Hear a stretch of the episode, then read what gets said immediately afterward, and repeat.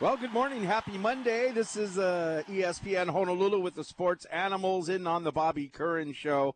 And uh, really, I mean, we usually start with top stories, but none bigger than this is that uh, Deshaun Watson has been sus- uh, has been well suspended for six games by Judge Robinson. We expected the decision today. It came out early this morning, Hawaii time six games, and a lot of people across the country are not happy about that. The NFL's not happy about it. They wanted a year.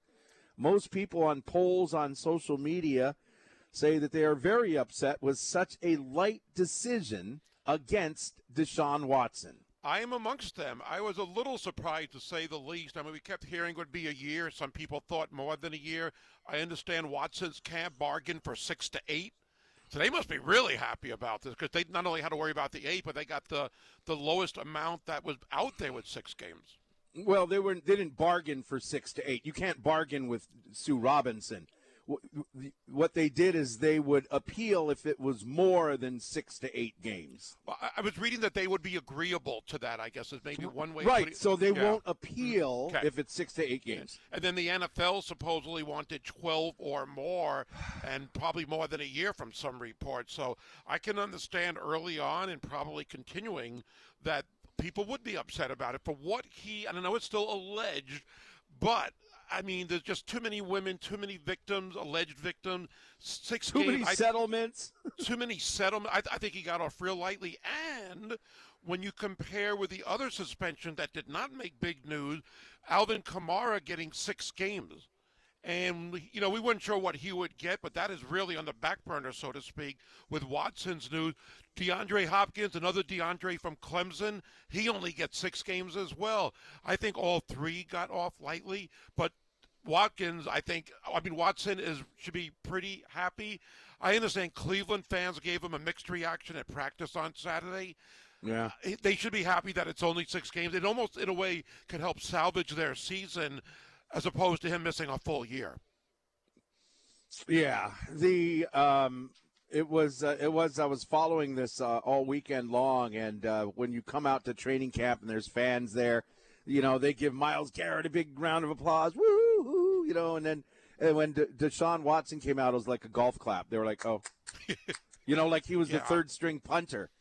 Nobody booed him. There were no boos or anything, but they were like, eh because even talking to people from Cleveland, this is he's not a very popular guy even in Cleveland. There are a segment of Browns fans that hate that he's on the Cleveland Browns. I don't blame them. We, we should have a Cleveland Browns guest on tomorrow morning to give us the latest as well.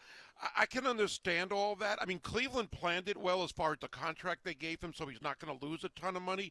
But they've got to be happy that, again, it's only six games. I'm sure he's going to face some. Uh, some angry fans on the road this year. And I wonder if people knew early on about the six games, and I know they don't, but remember Cleveland's uh, first national TV appearance is going to be on Halloween, that Monday night. He comes back on the 23rd, and his second game will be on Monday Night Football. What a coincidence that is. And I don't think anybody knew in advance, but I, I was really surprised. And it also shows when you look at Kamara and Hopkins, both different crimes, that you're comparing it with what he did with what those guys did. I guess the loophole might be is that the NFL only talked to four different women about this. Yeah, the uh, go for folks that aren't might not be following along. Explain DeAndre Hopkins and uh, Alvin Kamara and their situation. DeAndre Hopkins failed a PED test and he was facing a long suspension. He gets six games. Now that was determined months ago but he gets his six games, which might be par for the course. Okay. Alvin Kamara got into a fight with some innocent bystander allegedly at a hotel elevator in Las Vegas the day before the Pro Bowl. Somebody was trying to get in the elevator. They didn't like it. Words were exchanged, and the guy got beaten. In fact, Alvin Kamara chased the victim and punched him as he was running away. He got his suspension from what I read last night six games. And to think that these are comparable, first of all, in their own right, they they're all bad enough where they should have gotten more than six games, in my opinion. I think when you get off this lightly, it doesn't deter people to stop doing it as much as it would if they were getting a year suspension. So I'm surprised Kamara only gets six for assault. What about the image, NFL? And speaking of the image, what are you doing about DeAndre uh, uh, John Watson, Watson, Watson with what he only gets, comparing it with what Kamara did and what Hopkins did? Just with Hopkins, six games for PEDs, and you get the same for the, the alleged sexual assault of 24 masseuses that just doesn't seem like it's co- uh, it's consistent to say the least. And I think that's what rubs people the wrong way, and we'll continue as the news filters out this morning or trickles out, and people find out about it and see six games. It seems like a lot of people, the majority, did have the same reaction. Wow, did he get off easy? yeah, the um, when you talk about his punishment, basically what this is going to cost him is because his salary is so low this first year. When they set up this contract, they made sure to uh, to make this first year a very very small amount because they knew that he was going to lose some of it, and um, he lost. Uh, uh, was going to lose three hundred forty-five thousand dollars off his one million dollar base salary this year. The rest he's using to settle with uh, these twenty-four women. So it's he loses uh, six games at fifty-seven thousand five hundred each, for the total again of three hundred forty-five thousand dollars. He's not getting punished. He's, he's he's really not getting punished. He's not being punished at all. He gets to go to practice. He can play in the preseason. He can be around his team all season. You know, leading up to the season, and then in he has to stay away for four weeks from everybody. He gets, in other words, he gets some vacation, and then he'll uh, be able to join the team a, a, couple of weeks and start practicing again to lead up to his to lead up to his um, start against the Baltimore Ravens on the road. I, I mean, it, it, just it just was. It seems like it's it's okay. How can we make this look really bad, but really kind of take care of Deshaun Watson? This just stinks. It's it reeks. It's now when you talk about different punishments for these guys, Alvin Kamara, whatever. Okay, now if you're Alvin Kamara and it's the night of the Pro Bowl, you're finished playing, you're in Las Vegas. You know, maybe a guy said something like, uh, "You're a fine lady" to a lady that was with him, whatever it was, and then you have your your goons pummel him into the ground, kicking him while he's unconscious on the ground in the head. To me, I don't understand why he's not in jail. I, I don't get it. Yeah. I don't get why he is not in prison right now for the terrible assault. When it's something like that, I say you throw the guy out. Hey, you're not allowed to be in our league anymore. When you talk about the perception, when you mention the perception of the NFL and what this does like with, with Deshaun Watson. It's like, you know, you have people, you have people protesting the LIV Tour. Why isn't anybody protesting the NFL? You get, you can rape people, you can assault people, you can beat people into a pulp, and you're rewarded with million dollar contracts if you can play. It's, it's almost sad because it seems like, well, that's how we do it in America. That's how we do it in this country with assault weapons and AR-15s and everything else. You know, you, you, you, there's really no nobody is held accountable for their actions. And Deshaun Watson was not only not held accountable, Deshaun Watson was it wasn't even a slap on the wrist. He got a he got a look like somebody looked down the top of their glasses at him momentarily and said, "I'm not mad, but I am disappointed." And they moved on. Well said. It's like a letter of reprimand almost. And I wonder how the NFL could answer this. How do you give Calvin Ridley an entire season for betting on NFL games, but you give Deshaun Watson only six games? I mean, that's like saying what he did doesn't even compare with somebody gambling on football games. And I think it should be the opposite. I mean, I, I don't know how well, they justify that. I think they justify it the same way that Major League Baseball did with Pete Rose is – the worst thing that you can do is test the integrity of the game. Because if the integrity of the game is in question, your whole league is done. People are switching over to the XFL. But I think if you, as far as affecting the integrity of the game, what does it do when you have a quarterback as a role model that people are going to look up to involved That's not with the integrity of the game. That's something totally different, and in my eyes, actually bigger. Well, okay, I, I would say it's big. I, just, I think it's comparable, at least, as far as affecting your, your the perception, as you said, the public image, and what kind of message does it send to anybody who's looking at the NFL and thinking what is right, what is wrong, what is his future like, and it's like they, they really worry about. And again, I know it's a separate judge. It's not you know like Roger Goodell uh, judging this and making the announcement or deciding on the punishment, still, like you said, I mean, one way of putting it, it really stinks. And the NFL should be, uh, the Sue Robinson should be embarrassed, I think, Yeah. and the NFL. You know, when you look at this uh, suspension and these games, it, it's not only that is it's, it's like okay, they're going to miss the game at the uh, their opening week at the Panthers.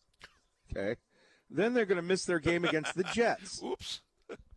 Then they're going to miss their game against the Steelers at home uh, with whoever's going to be quarterback. And then they get to travel to the worst team in the NFL, the Falcons. My gosh, they're still going to start off four and two without Deshaun Watson. It's just the way the, the it's it, everything. The stars have all aligned to make this as least painful as possible for not well not the Cleveland Browns, but Deshaun Watson. Now, granted, you you know one of part of me says you know it does it does it's not fair. It's not fair when we grow up. We're growing up. Everything is the little kids. Well, that's not fair. You got a bigger cookie than I did. That's not fair. And then we learn later, well, life isn't fair. so this isn't really fair, but it's you don't want to at the same time punish all of his teammates. You want Deshaun Watson be ready to go when he comes back to play. I, I I get it. You know that poor offensive line. They didn't do anything wrong. Myles Garrett didn't do anything wrong. So I'm guessing that's why he gets to practice a couple of weeks with the team before he comes back. Yeah, I'm not sure how that part worked, but I, I know, and I know you're talking about what's fair and what's not fair. This isn't fair, and I don't think I'm not sure if there's a way to fix it. Where you mentioned his contract for the first year is very Watson favorable. Uh, because he only gets, I think, a million total as opposed to the other part of the 230 that'll get later on. They did it purposely, as you said. Tom Brady's contract was constructed like that with Deflategate for that one year. I, I wish there was a way the NFL could prevent that from happening because it's it's leaving these guys a way out without getting totally punished, which is kind of the intent. Is if you get suspended for six games, you would lose what you would normally lose in six games, not a fraction of it because of creative contract Right. writing. Yeah, they should give you. Well, now they could have they could have come up with a fine here. Uh, Judge Robinson could have come up with a fine, but they but she did not. Um. So yeah, I, I agree with you. I think okay, you went out. You know what? You got two hundred thirty million. We want ten percent. Yeah, that's a lot, but at the same time, you know, it- it's you it's you got to make it hurt. I mean, it's we don't have any evidence, and that's why you know he got off uh, the criminal cases and he's settled with everybody else. Nobody has any proof. But I still don't believe that 25 women from all over the different parts of the country got together and said, "Hey, let's uh, let's go and uh, let's go strike it rich and you know get this Deshaun Watson guy." What And I- irritates me more is that he's he's sitting there going, "I did nothing wrong." I'm, you know, I stand by and I did absolutely nothing wrong. I didn't do anything to. I've never uh, uh, assaulted a woman before, and it's like you're making me even gag some more. Yet his teammates are like, "Hey, you know, he's just a football player, and uh, we don't want the distraction. We're waiting for him to get back. He's a good leader in the locker room." Blah blah blah blah. I didn't like those comments. David Njoku was one of them talking about can't waiting to get him back and all that, and that kind of leaves a bad taste in my mouth. And maybe it's just the right thing to say to avoid more controversy. It's just not right. I mean, you mentioned how it's not fair to the team. It's also not fair to the fans that they might lose a quarterback like this in this situation. It's just not fair to everybody else though, because the only person, and we say this almost every year when a case comes up that's big, the only person who's been really punished severely in the NFL to me is Colin Kaepernick. And he wasn't really punished by the NFL, just that nobody would sign, they blackballed him. Other than that, almost anything you do, any kind of crime, guns, domestic assault, domestic abuse, you're you seems like you get a small slap in the wrist and you're welcomed back with open arms. Who has ever been vilified so much that they're not allowed back in? Now, and people might say Ray Rice, he was allowed back in. He was just kind of old at the time, so nobody signed him. But the only person who's never really been allowed back in is Colin Kaepernick, and I don't like the lack of consistency there. What some of these players did is awful, really awful. Yeah, Colin Kaepernick, and then now, how many years later, the general public goes, "Oh, okay, now I get it. I, I get who he's doing. Oh, it's okay, I guess. It's too late." Right. Yeah. The the you know you talk about Jerry Jeudy being suspended for a year because that's something different. That's the integrity of the game. Calvin Ridley. What Calvin Ridley? What who did I say? Jerry Jeudy. Sorry, yeah. Jerry Jeudy fans. Calvin Ridley, and you know it's that's that's always they're always going to protect that first. They're going to look at that as that's the biggest sin that you can have. Yeah, yeah, you're right. Um, you know, not all sins are created equal in the eyes of professional sports uh, leagues. But um, yeah, it's not fair. None of this is fair. Um, anyway, we'll have to see. We got more details on maybe what this means coming up here on ESPN Honolulu. Today's weather is uh, we, we have a red flag warning. Have you ever heard of that? Yeah, we get we got I've, one last year too. A few of them, I believe.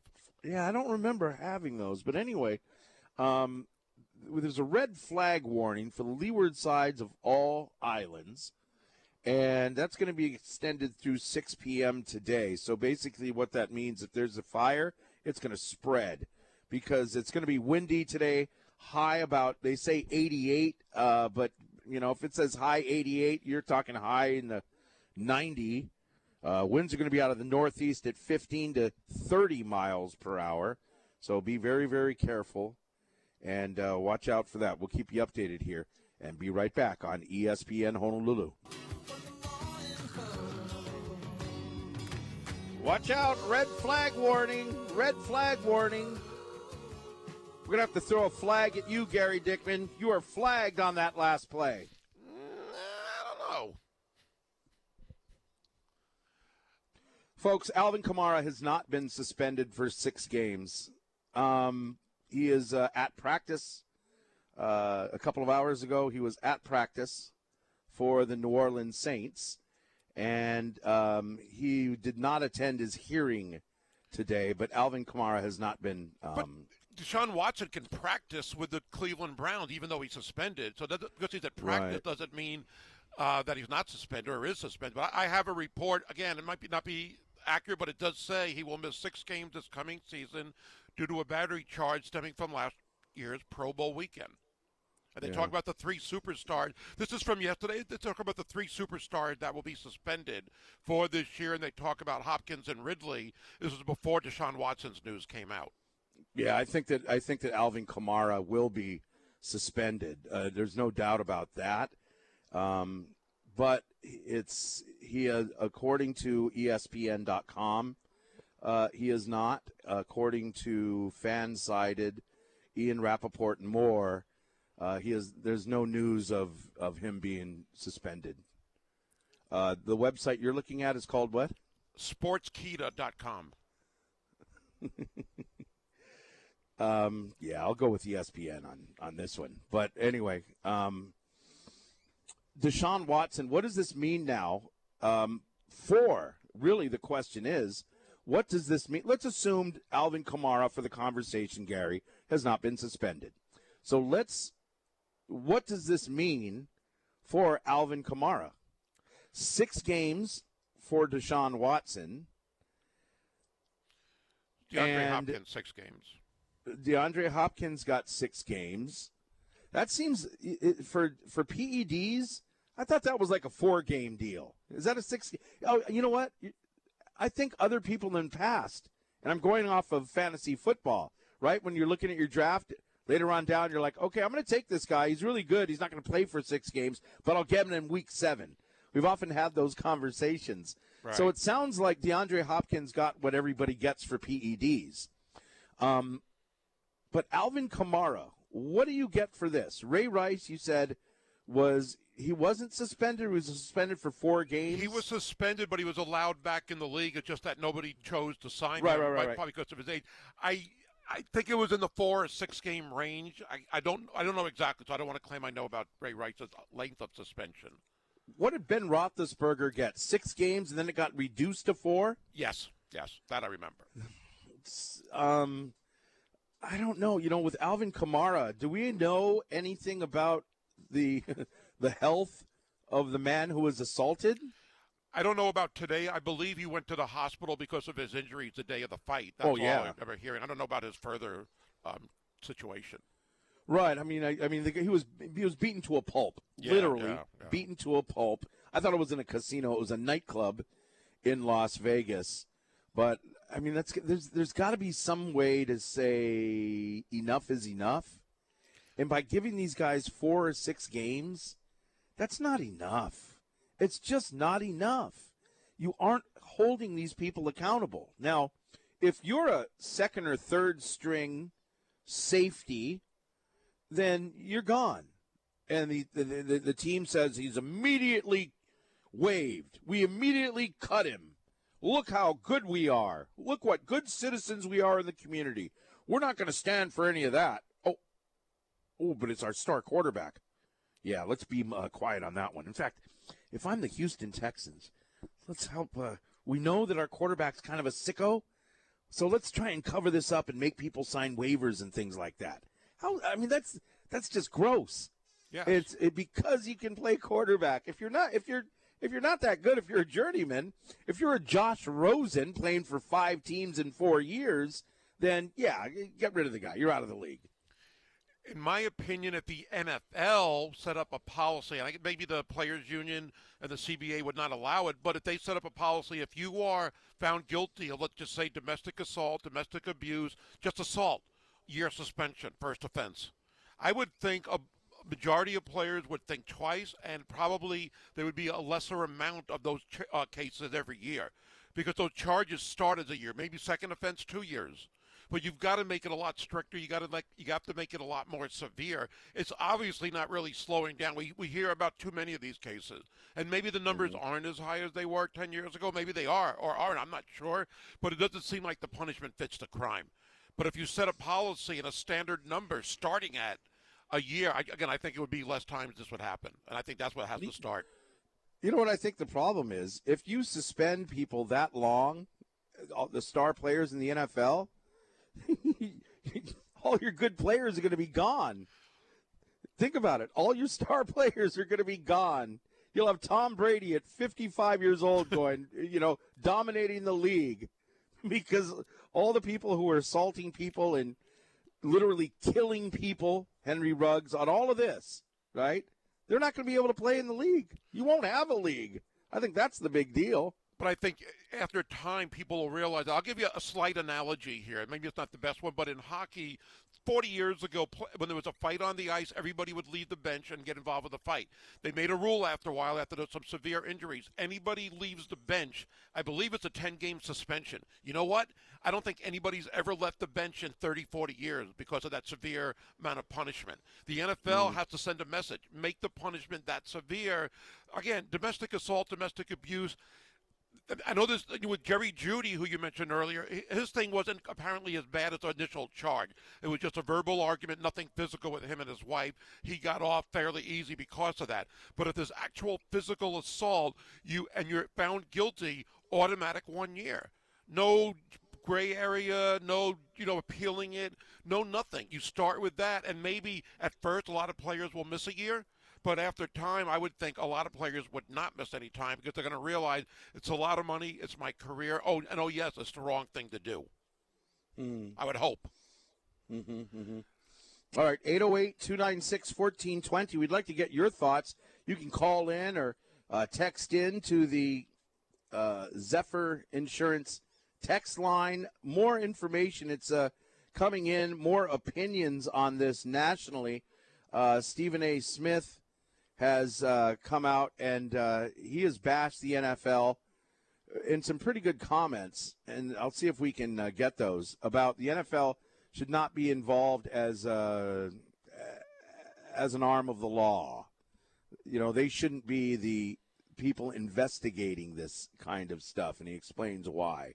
But we do have a guest coming up, Phil Steele from Phil Steele's College Football Magazine. He's going to join us next. We're going to talk some Rainbow Warrior football with Phil Steele. And college football overall for this upcoming season. All right, that's coming up here on ESPN Honolulu. Gary and Chris with the Bobby Curran Show on ESPN Honolulu. We're going to talk some college football right now as we are joined by the man who's got the most popular college football magazine, 27 years and counting. Phil Steele's College Football 22 magazine is out, and Phil Steele joins us now on ESPN Honolulu.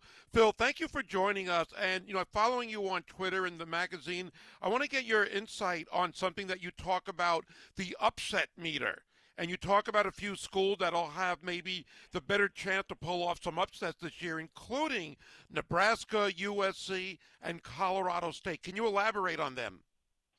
Yeah, absolutely. And uh, the upset meter, how that works is you take a look at last year, uh, how the, the teams played, and which teams were upset the most, and which ones pulled the most upsets. And generally, what that means is the next year they're going to do just the opposite. So, in other words, the teams that led the nation in most upset losses last year were Florida, Nebraska, and USC. And I think, as well as Colorado State, and I think all four of those teams have major turnarounds this year, avoid the upsets, and maybe even pull an upset and have a big difference in record wise. And if you look at my most improved in the magazine, I have got Florida. I've got USC as my number one most improved team. Florida is my number two most improved team. Uh, Nebraska is right up there, as is Colorado State. So I think all four teams have much better records this year. And on the flip side, in the upset meter, which is right now on PhilSteele.com, teams like Utah State and Northern Illinois and Baylor pulled the most upsets last year, and that generally means a weaker record the next year. The charts up there it works about 75% of the time that those teams have the, the exact opposite effect the next year. You talk about Colorado State. They will play the University of Hawaii, who are very interested in that game on October 22nd at Fort Collins. What do you make of that game? Is that going to be an upset win for Colorado State, or do you think Hawaii might be able to pull that upset? Uh, I've got Colorado State about a 17 point favorite in that game. Uh, Colorado State looks loaded this year. Jay Norvell brought over with him a pl- plenty of players from Nevada. Uh, Melquan Stovall, one of his top receivers. Tor- Tory Horton, one of his top receivers. Clay Millen, his quarterback. Three offensive linemen. And Colorado State was probably much better than their record would indicate last year. Uh, despite being just three and nine overall, they were actually plus 39 yards per game.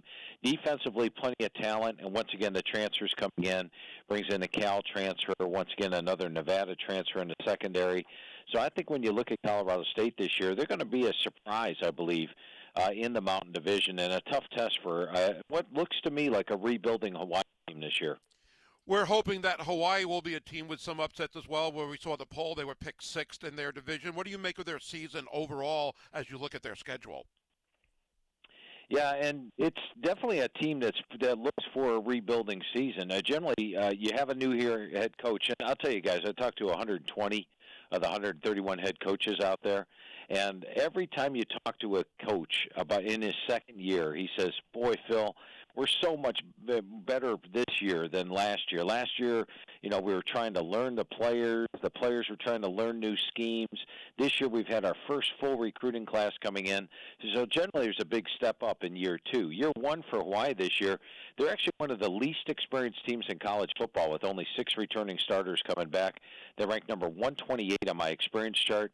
They have a brand new first-time head coach uh, who's coming in, and of course he's got to uh, learn the, the players. The players have to learn the schemes, and it's a team that doesn't have a lot of veteran talent. So overall, when I look at Hawaii this year, I agree with the Mountain West poll. I think it's going to be a struggling rebuilding year for them, but hopefully Timmy Chang will have them turned around in the short term. Phil Steele is joining us on ESPN Honolulu. Great follow on Twitter at Phil Steele zero Phil Steele zero four two, and we're talking college football. Phil, when you look at Hawaii's schedule, then where do you think the wins might come from against which opponents? Yeah, I, I think the Duquesne game is definitely winnable. Uh, Nevada is a game that's winnable. As much as I talked about Colorado State with all the Nevada transfers, the majority of that team is transferred.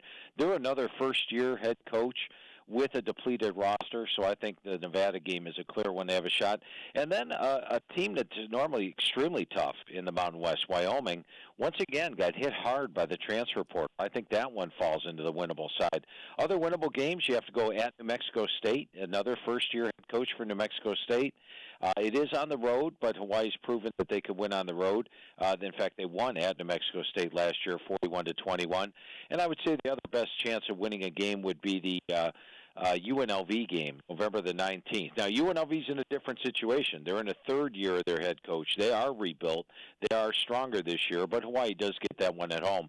So I think the five most winnable games on the schedule is that. I think in Vegas right now, the over-under win total for Hawaii is four and a half, which would be the lowest amount of wins since 2017. But I think reflects on the fact first-year head coach with a very experienced team. Do you see any other surprise teams, at least in the Mountain West, that might, based on their projection, finish off better than that? Yeah, I think San Diego, San Jose State should finish off better than uh, what they're being predicted for. Uh, Brent Brennan just two years ago had the San Jose State seven and one and winning the Mountain West Conference. He's got a quarterback Hawaii fans are very familiar with, and Chevan Cordeiro. And Cordeiro is a guy that Coach Brennan's very high on. He's also got receivers like Isaiah Hamilton. He adds in a, a couple of transfers from Nevada in Elijah Cooks and Justin Lockhart. And defensively, I like them up front. They've got one of the better defensive lines in college football. In fact, that's the number 18 rated defensive line. I believe San Jose State was picked rather low in the uh, Mountain West media poll. I think San Jose State uh, surprises and, and finishes higher than expected. We're less than four weeks away before Vanderbilt comes here to Hawaii for the season opener in week zero. What do you know about Vanderbilt this year coming off a 2 and 10 season? Yeah, and Vandy's in. They they have a second year head coach in uh, Clark Lea, and uh, Clark said at the SEC media days he thinks he'll have this team be the best program in college football. It might have been a little. I, I don't know if he meant to say that, but it seems a little strange. But he's got two really good quarterbacks. Mike Wright and Ken Seals are, are both very good QBs. They've got a veteran offensive line uh, coming in, and then defensively they'll be better. So they're not your typical two two and ten team because they come from the SEC. So naturally, uh, playing a game like this uh, right now, Vanderbilt's about a seven point favorite in the game, and I think they're going to be a tough test just for the fact that Clark Lea's in his second year and Coach Chang is in his first year. I want to talk about some of the national teams that are going to be competing for playoff spots, even though the season hasn't started. Do you foresee any schools out there that might have a chance, who has the best chance of maybe beating an Alabama or Ohio State? Yeah, the best ones uh, that have the the best chance, Georgia, which I know they lost a lot off the defense this year, but uh, you know, I, I think they go from allowing 10 points per game last year, which was remarkable in this era of offensive football. They're going to drop all the way back to allowing 16 points per game, which might still be the best in college football. So they still have a good defense, veteran offense. I've got Georgia a double-digit favorite in every game, and they're going to get that big test in the SEC title game against Alabama. Clemson's got a clear shot this year. Uh, Clemson's going to have improved quarterback play with DJ Uiagalelei. They have one of the best defenses in the country. My number one rated defensive line, number two defense overall. And when you look at their schedule, the only game that they're not favored is a, a toss-up game at Notre Dame. And then one more team to throw at you. I think could be a little bit of a surprise, and that's Utah. Uh, Utah, of course, last year was playing in the uh, Rose Bowl against Ohio State and probably could have won that game. They were a much better team once Cam Rising took over at QB. He's back this year. They've got a loaded backfield, one of the top tight end groups in the country. They're strong at the line of scrimmage. They have my number six rated offensive line, number 17 rated defensive line.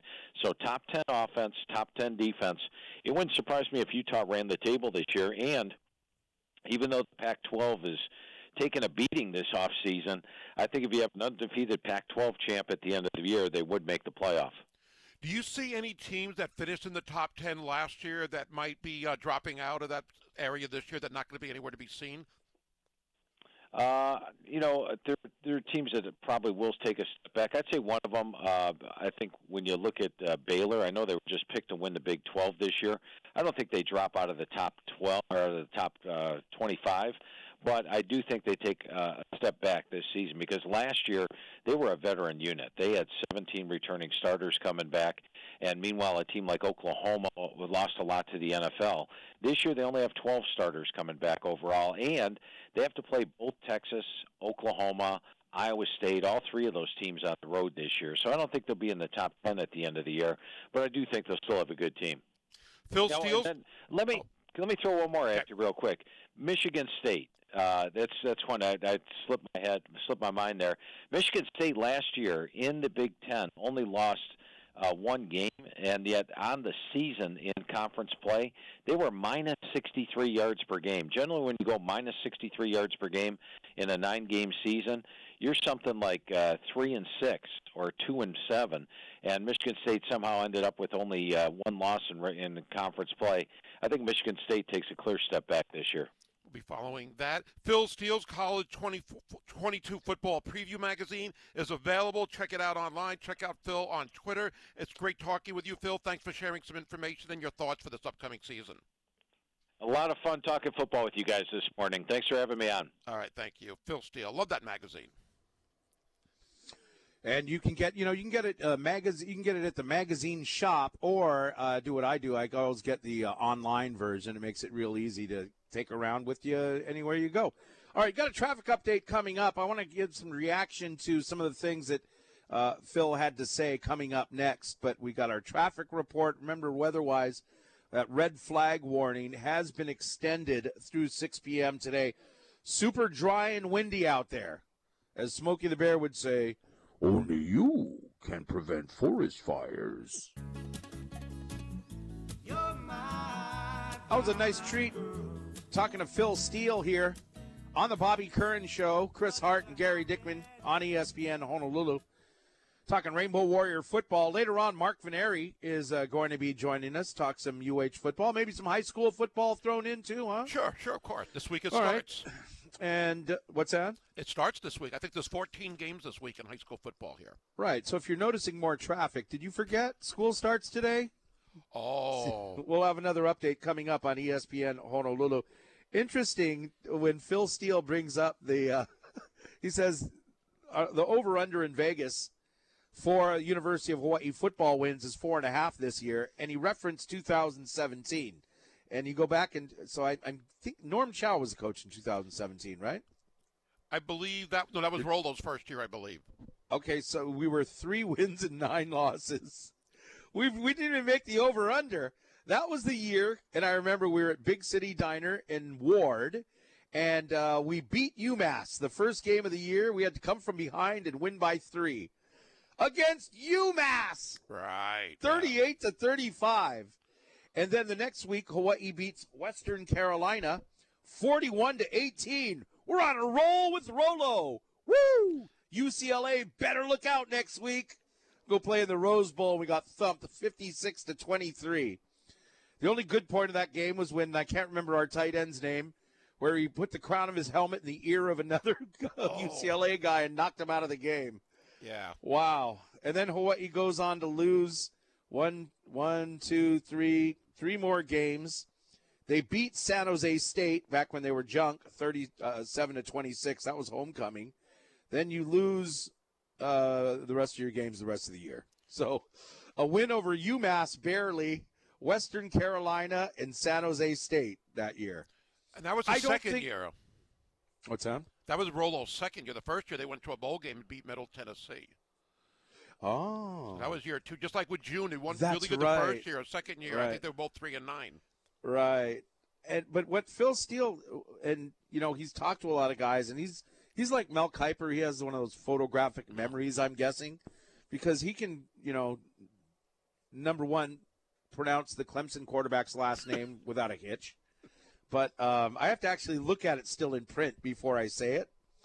But um, you know, he says Hawaii could win five games this year. And he brought up the over under.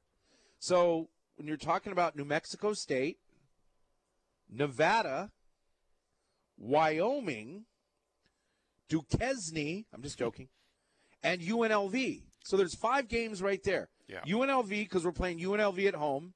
The home team always seems to win that game. Duquesne, because they're Duquesne. Nevada, because they lost all their players to Colorado State And a new coach, first time. and, and New Mexico State.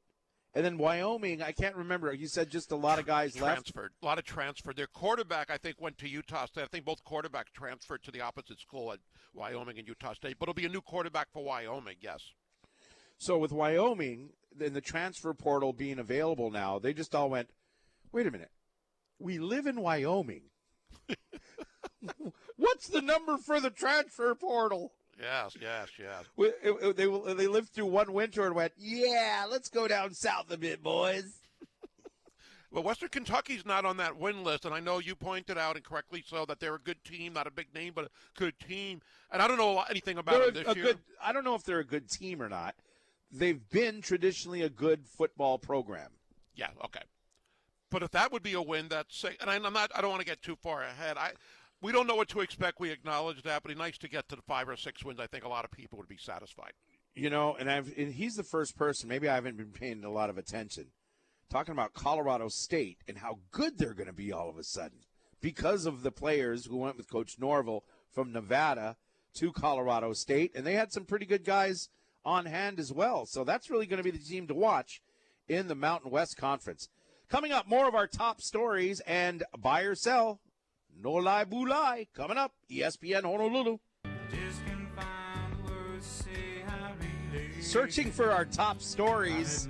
Really, it's what we found out bright and early this morning. The big story today is that Cleveland Browns quarterback Deshaun Watson suspended six games for violating the NFL's personal conduct policy. Uh, that's really kind of been the big story. We could talk about Tony Finau winning two PGA tournaments in a row. First time that's been done in a few years. Uh, Deebo Samuel and the San Francisco 49ers. They got a deal, three year extension worth up to $73 million. I wasn't happy to see that because that pretty much eliminates the chance that he might get traded to the Jets, which was mentioned around the draft, and I was still holding out hope. Ain't gonna happen. Good deal for San Francisco, bad for everybody else, and now they just got to get rid of Jimmy G somehow. Yeah, how old is uh, uh, Deebo Samuel? About 26 years old? No, Give or take a 24 year, years yeah. old. He's pretty young. 24. He's a young guy. I mean, he's on his first year contract, right? Yeah. Yes. Yes. Yeah, so he's yeah, so in about 10 years they'll trade him to the Jets. That's kind of how it works. So he will be a Jet, just not just not right away.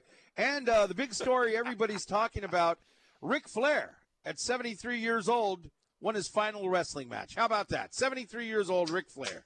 And I barely walk. They had to help him walk out of the ring, totally exhausted, but he gave it one last college try. saw he and the Undertaker embracing at the end of that. I watched a Showtime documentary on him a few years ago. Interesting, interesting career to say the least. Interesting how much money he has made. That's crazy.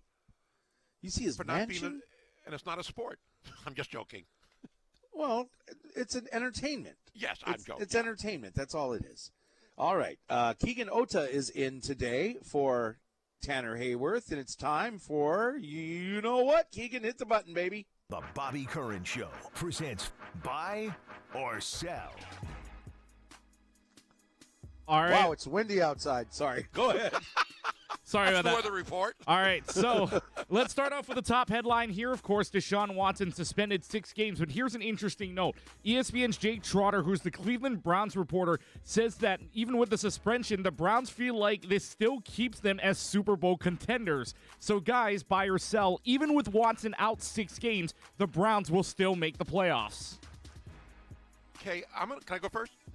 I'm selling that because the part that you said was really funny. Still Super Bowl contenders? When would they ever Super Bowl contenders? I don't put them as a Super Bowl contender this year. I put them as a possible playoff team. So that kind of voids any thought from that question. So I'm selling all the way. Um, when you look at the Ravens, if they, the Ravens can stay healthy, um, the Pittsburgh Steelers defense is something that they're going to have to face, and a team called the Cincinnati Bengals who did some great work in the offseason coming off a Super Bowl loss. Now, at the same time, the Cleveland Browns, looking at their first six games when Deshaun Watson is going to be out, they're still probably going to win four of those. So they get a little bit of a head start. Uh, probably be rusty. He hasn't played in a long time when he comes back. I'm going to sell that they're going to the playoffs this year. Buy, buy, buy, buy, or sell. sell, sell, sell. All right, next up, Major League Baseball trade deadline is tomorrow, and of course, one of the big ones that is in the rumor mill or could be up there is Shohei Ohtani, and the Angels have said they are open to trading Ohtani. But one opinion is that one of the biggest reasons Ohtani will not be dealt is club owner Artie Moreno, and he likes to keep the big players around. So, guys, buy or sell. Not at the deadline, but Shohei Ohtani will be traded before next season. Ooh. I'm going to sell. You say something, and I'll copy what you I'm say. Gonna, I'm going to sell that, even though the rumors are out there, and it's more like what I understand. The Angels are listening. It's not like they're shopping him, which is a big difference. And also the fact that he adds so much to the marketing and branding, the international appeal they'd be foolish to trade him because they're never going to get back enough in return to make up not only on the field maybe but off the field as well. And because he has two a year and a half left i don't think he's going to get traded before next season starts. Uh, the end of next season or the trade deadline a year from now different story but i'm selling it as far as before next season. I think in traded. 10 years he's going to be traded to the new york jets as well. Look, you know this reminds me this reminds me of the old commercial and i think it was for certs do they don't they don't make certs anymore, do they? C E R T S certs. I don't think they do. Go out and get certs. It's two, two, two mints in one. Remember that? Remember yeah, that slogan?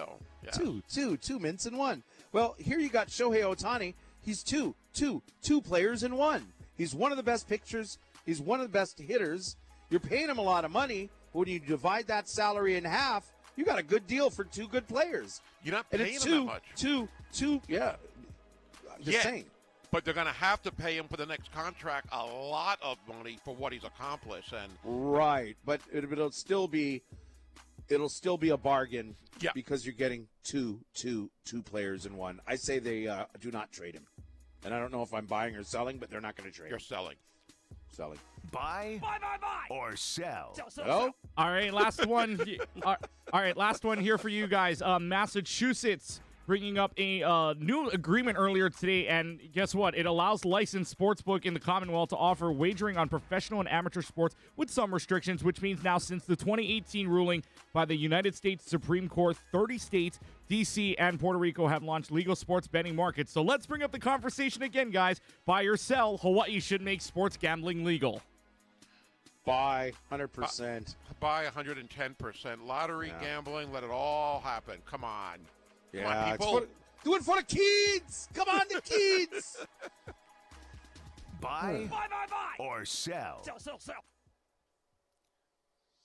Thank you, Keegan Ota, very much for your participation.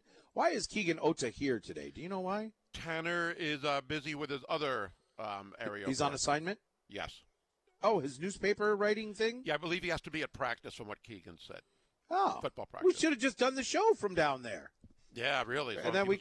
But anyway, thank you, Keegan, for pulling the double duty. Somebody texted in. We're talking about top stories, and I I, I should have brought this up. Is Bill Russell passed away this yeah. weekend, and that's you know one of the greatest, one of the greatest athletes of all time his accomplishments, and it's going to be hard for anybody to duplicate that. I know some people might say with the 11 championships in 13 years, well, he didn't have that many playoff rounds back then.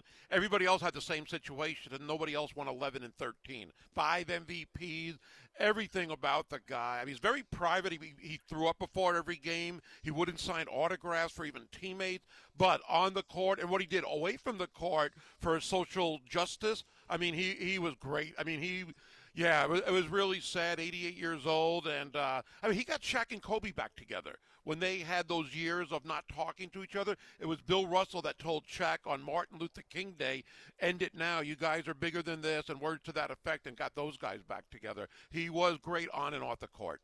I'm glad that they, um, before his, while he was still around, they named the was it the MVP of the uh, NBA Finals? Some who wins the um, Bill think, Russell Award? I think that might be the Eastern Conference. Kobe Bryant, I think, is the MVP if I'm not mistaken. I'm not. I, I might be wrong on that for the uh, mm. NBA Finals. uh, having that MVP. But they have conference MVPs now. That was the first time they had an award named after somebody for the conference MVPs in the playoffs. Oh, okay. Yeah. So that was that was uh, kind of cool. I think if I'm rem- not misremembering, didn't he sell a bunch of stuff recently? Maybe it was for his medical bills or something. If he was having medical bills, because I guess he was sick for a little bit. Yes, he was. Uh, I don't know for how long, and I, that sounds familiar that he has put some of those items on So A lot of, I don't want to say a lot, but a number of athletes have done that later on in their years for different reasons. And uh, he had a lot of rings to sell, that's for sure. Yeah. 11. Certainly did. And then I saw here this morning too.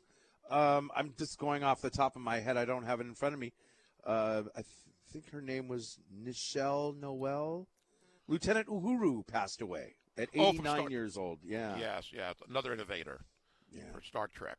Yeah. Uh, Very good. All right. Uh, let's see. Coming up in about 10 minutes, we're going to talk uh, Major League Baseball with Bob Nightengale from USA Today.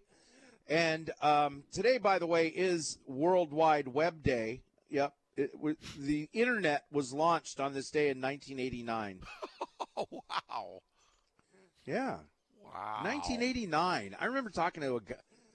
I remember talking to this guy at the radio station years ago, and I thought it was like in the early, must have been the early 90s, based at what radio station I was at. And he was mentioning that um, Pizza Hut, you can go on your computer and order a pizza from Pizza Hut, and they'll deliver it to your house. I'm like, mind blown. What? The internet? And then he, this guy, left the radio business, moved to Montana, and bought, I don't know, something involving cable or something for the internet. And we all thought, wow, that guy's kind of weird. He's crazy. Now he's a I forget his name, but he's a gazillionaire. Bill he got out of the, he got on the ground floor of this thing called the internet. Wow. I remember hearing you could order a plane ticket on your computer. You could actually purchase a plane ticket. That was like in the mid 90s, early 90s, maybe 93 or 4. Mm-hmm. And I was just blown away that people could do that. I thought it was risky to put your credit card information on a computer. You could get a newspaper on But a they computer. didn't. Ha- but they didn't have cyber. They didn't have cyber criminals back then. Oh I, don't- oh, I don't even know. It just felt really risky the first time I did it. I, I just wasn't used to that. You go to a travel agent, you go to the store at the mall or wherever in a shopping center, and you buy your plane ticket. You go to the airport. You don't order it on a computer. And now, Think of how many industries were killed by the internet. A lot. I even wonder about uh, film or camera stores these days. I mean, maybe for the last 10 years, camera stores were pretty, you know, pre- prevalent. And you could go to a camera store and get film or a camera. Why would anybody buy a camera for the most part? I know if you're a pro photographer, like, let's say for UH sporting events, yeah, you're going to need a camera. But the cell phone But is they're really all digital. But they're all digital. True, yeah, but I, I just think camera stores are probably obsolete for the most part now. You know what? Um, you know what? In a little while, we're gonna look back and go, man. Remember we drove cars and they had gasoline. It was like you had to go to the gas place and put this smelly liquid into your car, and then it ran. How crazy was that? There was an article a week or two ago about the Jetsons that they predicted in 2022 these inventions would be out and about, and a lot of them are like like video uh, video messaging, I guess you might call it, or FaceTime is really what it's known as, or Zoom. They had that on one of their cartoons predicting it for 2022. Now cars aren't flying in the air, but that's about the only thing they didn't get yet out of their kind of predictions about the future of the world we live in. Yeah, can you imagine like Star Wars if we actually did fly cars in the air?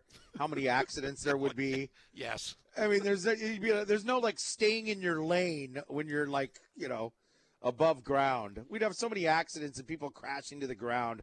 I don't think we can handle that as a human race. But maybe the freeways It's would be why a we little can't have nice things. Be a lot less traffic on the H1 though. You know what? They'll invent flying cars right as they, they announce that the rail is done. Okay, the rail's finished, everybody. Well, we've all got flying cars now. Come on. You're probably right. Man, all right, quarter after uh, seven with the animals. This is ESPN Honolulu. Weather-wise, uh, we got that red flag warning, which means it's uh, for the leeward side of all islands, which means super, super dry conditions. I was out at Kaneohe Marine Corps on, on base yesterday and in Kaneohe. The whole place is brown. This is Kaneohe. This is Connie. This is the windward side. It's like there's just no rain. And uh, anyway, some, basically what a red flag warning means is that if there's a fire that starts on it, it's super windy and it's super dry, it's going to be hard to contain. So be very, very careful. Uh, weather-wise today, it is going to be windy, high up in the upper 80s, 88, 89, 90 probably wherever I am, and winds are out of the northeast at 15 to 30 miles per hour. Baseball talk with the best, Bob Nightengale from USA Today Sports. That's coming up on ESPN Honolulu. Before we bring on Bob, I want to remind folks that we've got this uh, new deal. It's called Little Keiki Ask Big Questions, presented by Kama'aina Kids. Now, incoming Rainbow Wahine guard and former Iolani star Jovi Lefotu. Uh, she is in a session with her little brother Zion, and he's asking her questions only family could ask. Watch it on ESPNHonolulu.com or our YouTube page. Thanks again to Kama'aina Kids, and Dairy Gold. Little over 24 hours before the Major League Baseball trade deadline. We're going to get into it now as we are joined on ESPN Honolulu. He's USA Today Sports MLB columnist. Back with us, Bob Nightengale. Again, Bob, 24 hours from now, a little over, we'll have the trade deadline. What is the latest on big rumors that you have heard? Well, everybody's kind of waiting on Juan Soto. I mean, it looks like it's going to be the, you know, Padres, Cardinals, Dodgers. I, I think it might be the Padres or nobody you know, they hang on to him. And, uh, you know, the last big pitcher left is Frankie Montas, and the Yankees are all over him. But so are about three or four other teams. But the Yankees, after losing on Luis Castillo, really want this guy bad. Yeah, Seattle got him. That was a big one. When you talk about Soto maybe being on the trading block, and you mentioned the Dodgers, what kind of return do you think Washington would get? Is it going to be prospects, or are they going to get some actual caliber, quality players from the major league level this year? Uh, both. You know, like a uh, if the Dodgers, you know, they'd be trading away, you know, a guy like a Lux, maybe a Dustin May as well. Uh, so it'd be a lot of a uh, you know, a combination from from anybody. Shohei Ohtani, the rumors are out there. I saw a, a, notification a few minutes ago. The Angels are going to keep him, which isn't a surprise. Do you think there was ever a chance they might trade him, at least now with a year and a half left in his contract?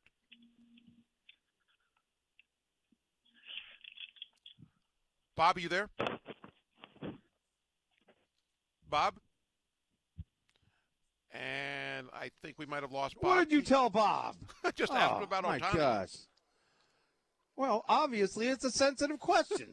it sounds like it. I, I didn't. Um, hopefully, we get him back on. Keegan, I'm sure, is uh, redialing. But uh, trade deadline again tomorrow morning, I believe, at 10 a.m. Hawaii time. And there'll be some other names out there. Juan Soto, though, as he said, is the biggest one to keep your eyes on. An all-star outfielder with Washington, and they are just incredibly bad right now. Mainly because they've gotten rid of every decent player they've gotten. They had before after they won the World Series, little by right. little by little. And Soto's like the last right. guy remaining. Him and Strasburg. They got rid of Dusty Baker. They just got they got a little too greedy, right? They get rid of they, they have where have they been since Dusty Baker? Well, they won a World Series. After that, they've been nothing. They've gotten worse right. and worse, and they keep losing players. But I mean, I, I, just don't like that. Every year we go through this where teams are, well, there's going to be a free agent. We're not going to re-sign him. So, like the Cubs last year, they got rid of Rizzo, Schwarber, um, Yu Darvish, I think, around the same time, Kris Bryant, and they're both, they're all having good years this year. All of those guys are having good years. The Cubs could have kept a few of them, maybe paid a little bit more for them, but they'd be competitive instead of being 20 games under 500. So I know these things happen all the time. You don't want to lose those guys for nothing.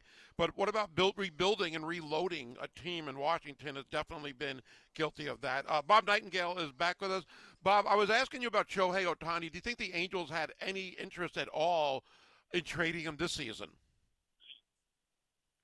No, I don't. Uh, zero chance. It just wasn't going to happen. The uh, you know they they will listen to uh, say okay let's let's see what type of offers we get just for fun, and we'll explore it in the off season. But there was zero chance of him being traded now. I know I'm looking way ahead in the future, but let's just say the Angels, as been their recent history, they don't make the playoffs this year and next year. You think Ohtani is a free agent, might want to sign elsewhere?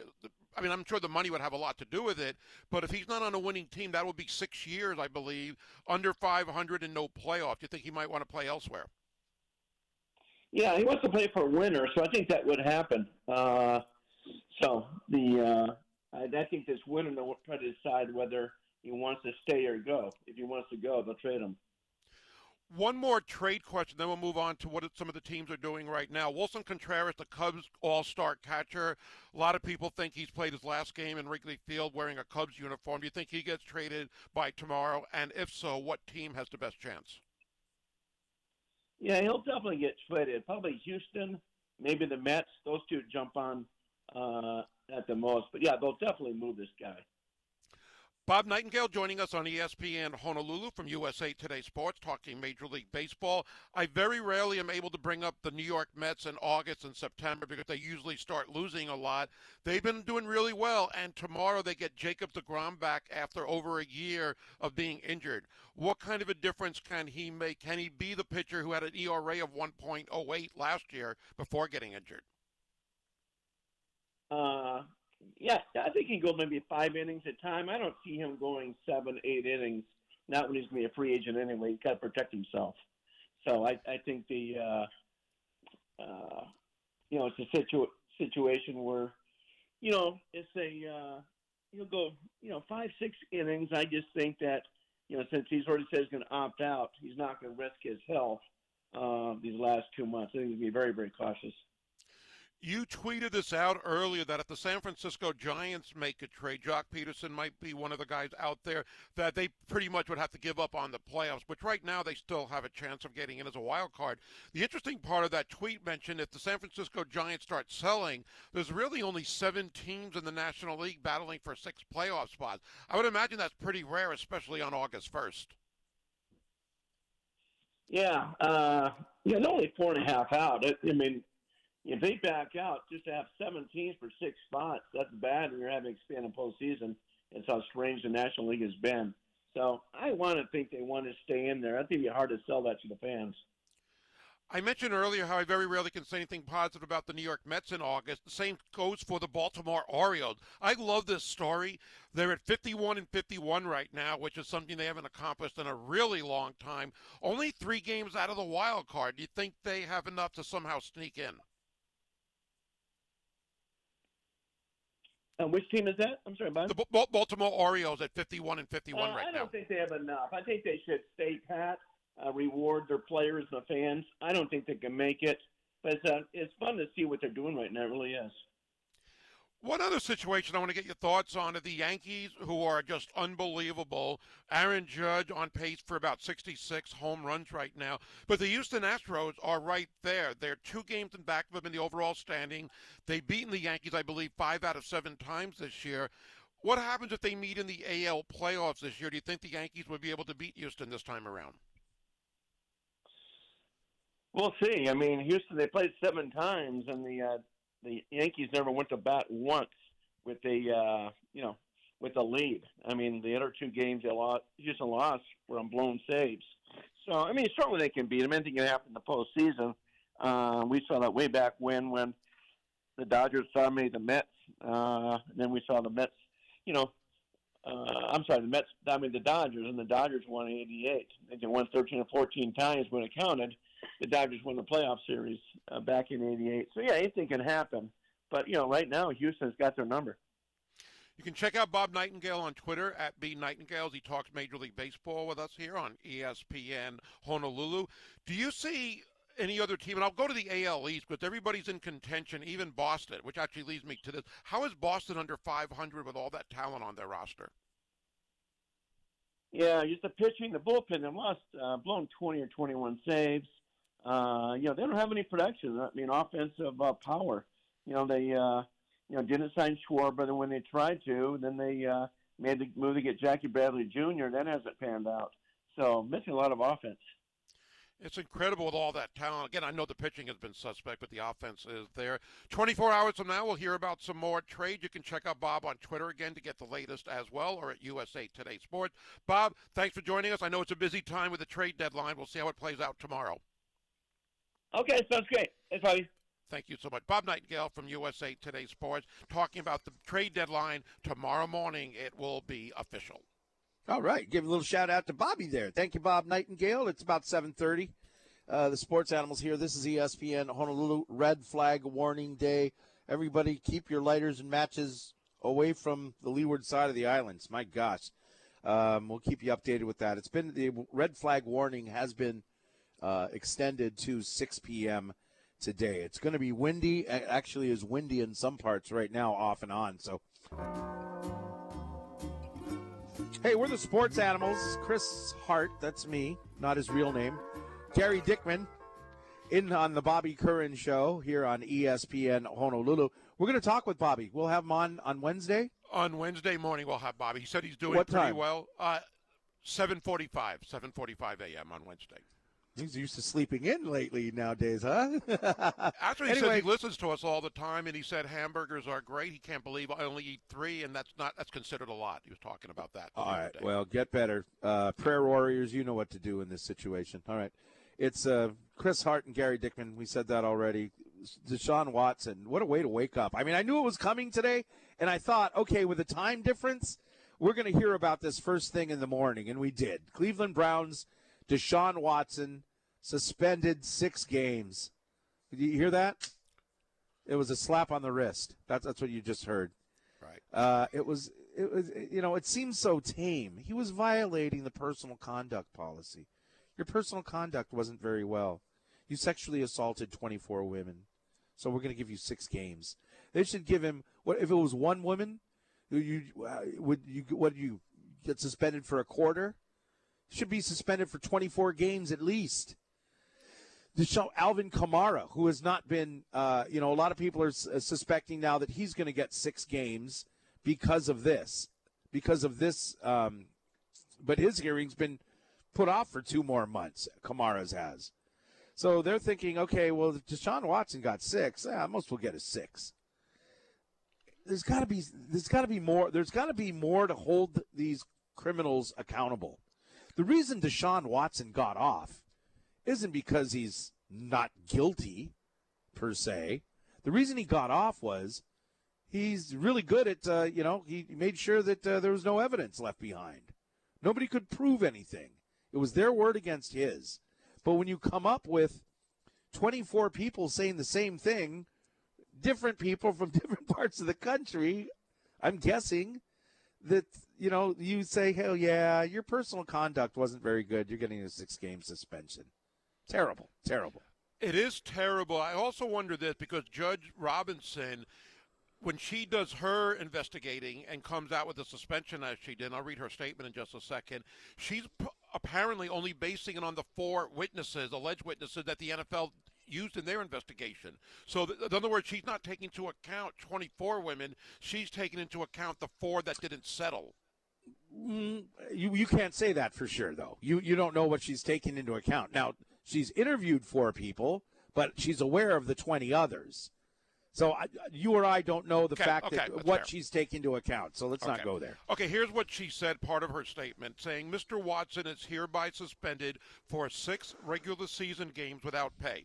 Although this is the most significant punishment ever imposed on an NFL player for allegations of non-violent sexual conduct, Mr. Watson's Mr. Watson's uh, pattern of conduct is more um, is more severe than any other reviewed by the NFL. She also says, recognizing that the only discipline mentioned in the CBA is a fine or suspension, I nevertheless believe it is appropriate for Mr. Watson to limit his massage therapy to club directed sessions and club approved massage therapists for the duration of his career and so imposed this mandate as a condition to his reinstatement. Mm-hmm. No, it's nonviolent. So oh, it was something nonviolent that he did. So that's why. Now, first of all, f- from here on out, if you're a woman who decides to go and give a massage to Deshaun Watson, you know what you're in for. Yes. You, you know what? He's just going to stop all of a sudden? No, I think the guy is a, the guy's kind of a monster. So, first of all, I don't think any women are going to want to massage the guy. And you know what? If somebody is there, you should mandate. Okay, somebody else has to be in the room. At least. Or you know what? You only can be massaged by men. Go, you know, go at it. If this is therapeutic and you need it, you just can't have a woman do it unless there's somebody else standing in the room. I wonder if they had the ability to put that They in there, don't. but They but don't. it's They too bad don't. they couldn't because it sounds perfect, uh, perfect for what he deserves. And uh, yeah, he, he gets off easy. Cleveland, I mean, no fault of Cleveland for what they've had to deal with. I, I, I feel, and I said it on Friday, they've got to come out with a decision just for Cleveland's benefit. They're kind of an innocent bystander in a way. Some people might say, well, they signed him to this contract. They knew what they were getting into. Yeah, but he wasn't under their watch when any of this happened. And, you know, they thought after the court hearing where he was not found guilty that they would be able to have him this year, and they will. Six games is something I don't think a lot of people expected from everything that was mentioned over the last month or two. Some people thought it was going to be more than a year. And I don't think anybody would have had a problem with that except for maybe the players' union. Yeah, But I he say got off kick real these easy. guys out. Kick these guys out. You know, you say nonviolent, so it's a really harsh punishment for nonviolence. But what what do you consider violent? That- That's a stupid thought. Even though, you know, it's almost more damaging than somebody who's violent. Now, Alvin Kamara, they're expecting is going to get six games, and that's for terrible violence against one man. So, since this was a harsh punishment for nonviolence, then Alvin Kamara should get more, shouldn't he? Based Why would he that, get the same? And I know this might not sound totally proper, but in a way, let's say you rape somebody. If it's non-violent, you get off easier as opposed to if it is violent, it's still. I don't want to go. I don't. I don't want to go down that road. Okay. Um, for for your safety's sake. Well, when uh, we- she we talks did about non-violent, the massages. I mean, if it was a violent massage, that to me it shouldn't be the difference maker. It wasn't. Yeah. Okay. Uh, we did get a text 808 296 1420, the Zephyr Insurance text line. It says, Well, I agree, six games is too lenient, but be careful what you say on the radio in reference to 24 sexual assaults because you really don't know what happened. Yeah, we don't really know what happened, and we they are alleged sexual assaults, but they're from 24 different people that we know of. That we know of. There's experts have guessed that there's probably there could be 10, 15, 20 more that didn't come forward. One tried to sue but couldn't because she didn't want to she didn't want to have her name in the lawsuit. So there's 25. You honestly can text in and say, "Hey, careful, you don't know." Now, part of the problem is this is a text and not a phone call. I can't hear the texter. But when I read it, I don't know how you can go, hey, let's, you know, hey, hey, hey, let's calm down on that. We don't know everything. No, we don't know everything, but boy, 77% of the population who are very upset of the 20,000 polled at profootball.com are really upset. And Uh, he goes on to say, be honest, he used all his money to buy these people off. Now he's got plenty more. I'm sure he's got plenty more. I would love to know, and I don't know why, but it's none of our business, but what the settlements were. Were they all the same? Is here's two hundred thousand for you? Oh, you're really angry. Here's three hundred thousand for you. I, I don't get it. I, I, I, I'd be curious. But the guy basically got a slap in the wrist. What he's going to do is get a he gets to practice and work out with the team in the preseason. Then he um, then he has to stay away and take a one month vacation. And then he gets to come back for a couple of weeks and ramp up for the rest of his career. Looking forward to that 230 $229.5 million. Basically, this is going to cost him. He, he gets a one month vacation and he pays $345,000. That's his fine. And whatever he settled for, they'll have to pay them. But uh, he's got $230 million guaranteed. I mean, he's not, is he even going to play that long? Boy, you know, think of the off of this. Think of okay, now the protesters. Think how easy it is to protest and be angry at the LIV Golf Tour guys. By the way, Hendrick Henrik Stenson, who who just left the PGA last week, joined. He won the tournament yesterday. Yes. Over four million dollars. Good start. yeah, this is pretty easy. Yeah. this golf thing. All right, Mike is calling in at 808-296-1420. Hi, Mike. The problem with hey, the problem with this Deshaun Watson thing is, um, if you think it's too light, you they don't have any evidence, so they can't Right. give him zero, right? Mhm. They don't have. I know. Otherwise, if if they had evidence, he would be gone. Wouldn't you think? Oh, sure. You know, if it's Ray Rice, it was no big deal against Ray Rice until they s- showed video. And then it was, oh my gosh, look how horrible this is. Right. See, this is what I think. The NFL made a big mistake. They should let the criminal justice system handle this. And if they find the guy guilty, or then you can come back and punish him. But if if if they don't, then they don't because these things aren't easy, especially when it comes to money. I mean, you got a money grubbing lawyer here, and you got a bunch. Of, there might have been one or two of these women, and then they just they got the twenty eight to make it look worse. I'm telling you right now, I don't trust any any, any of this kind of stuff. So I don't think he got off easy. I mean, uh, he's basically lost. He's going to lose a year and a half of his career. Uh, They got small uh, um, windows to play, and his freaking reputation is freaking shredded. Right. His reputation is shredded, but he's still going to have probably over $200 million to live off the rest of his life. I, When other people that- might go to prison for this, he gets rewarded over $200 million. Now, I, I agree. Nothing happened because there was no evidence, but nothing happened 24 times.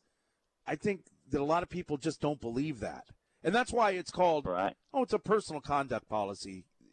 That's the best they could throw at him. Sure, but isn't that you got to go by the legal system? I mean, just because you get accused, I mean this I, I, this is this is the only crime, and you know it. The only crime that you have you're guilty until proven innocent, and you know that in today's society. If you're ben a guy and you Roethlisberger got accused- suspended, and he wasn't found guilty. We don't really know what that was. They just let.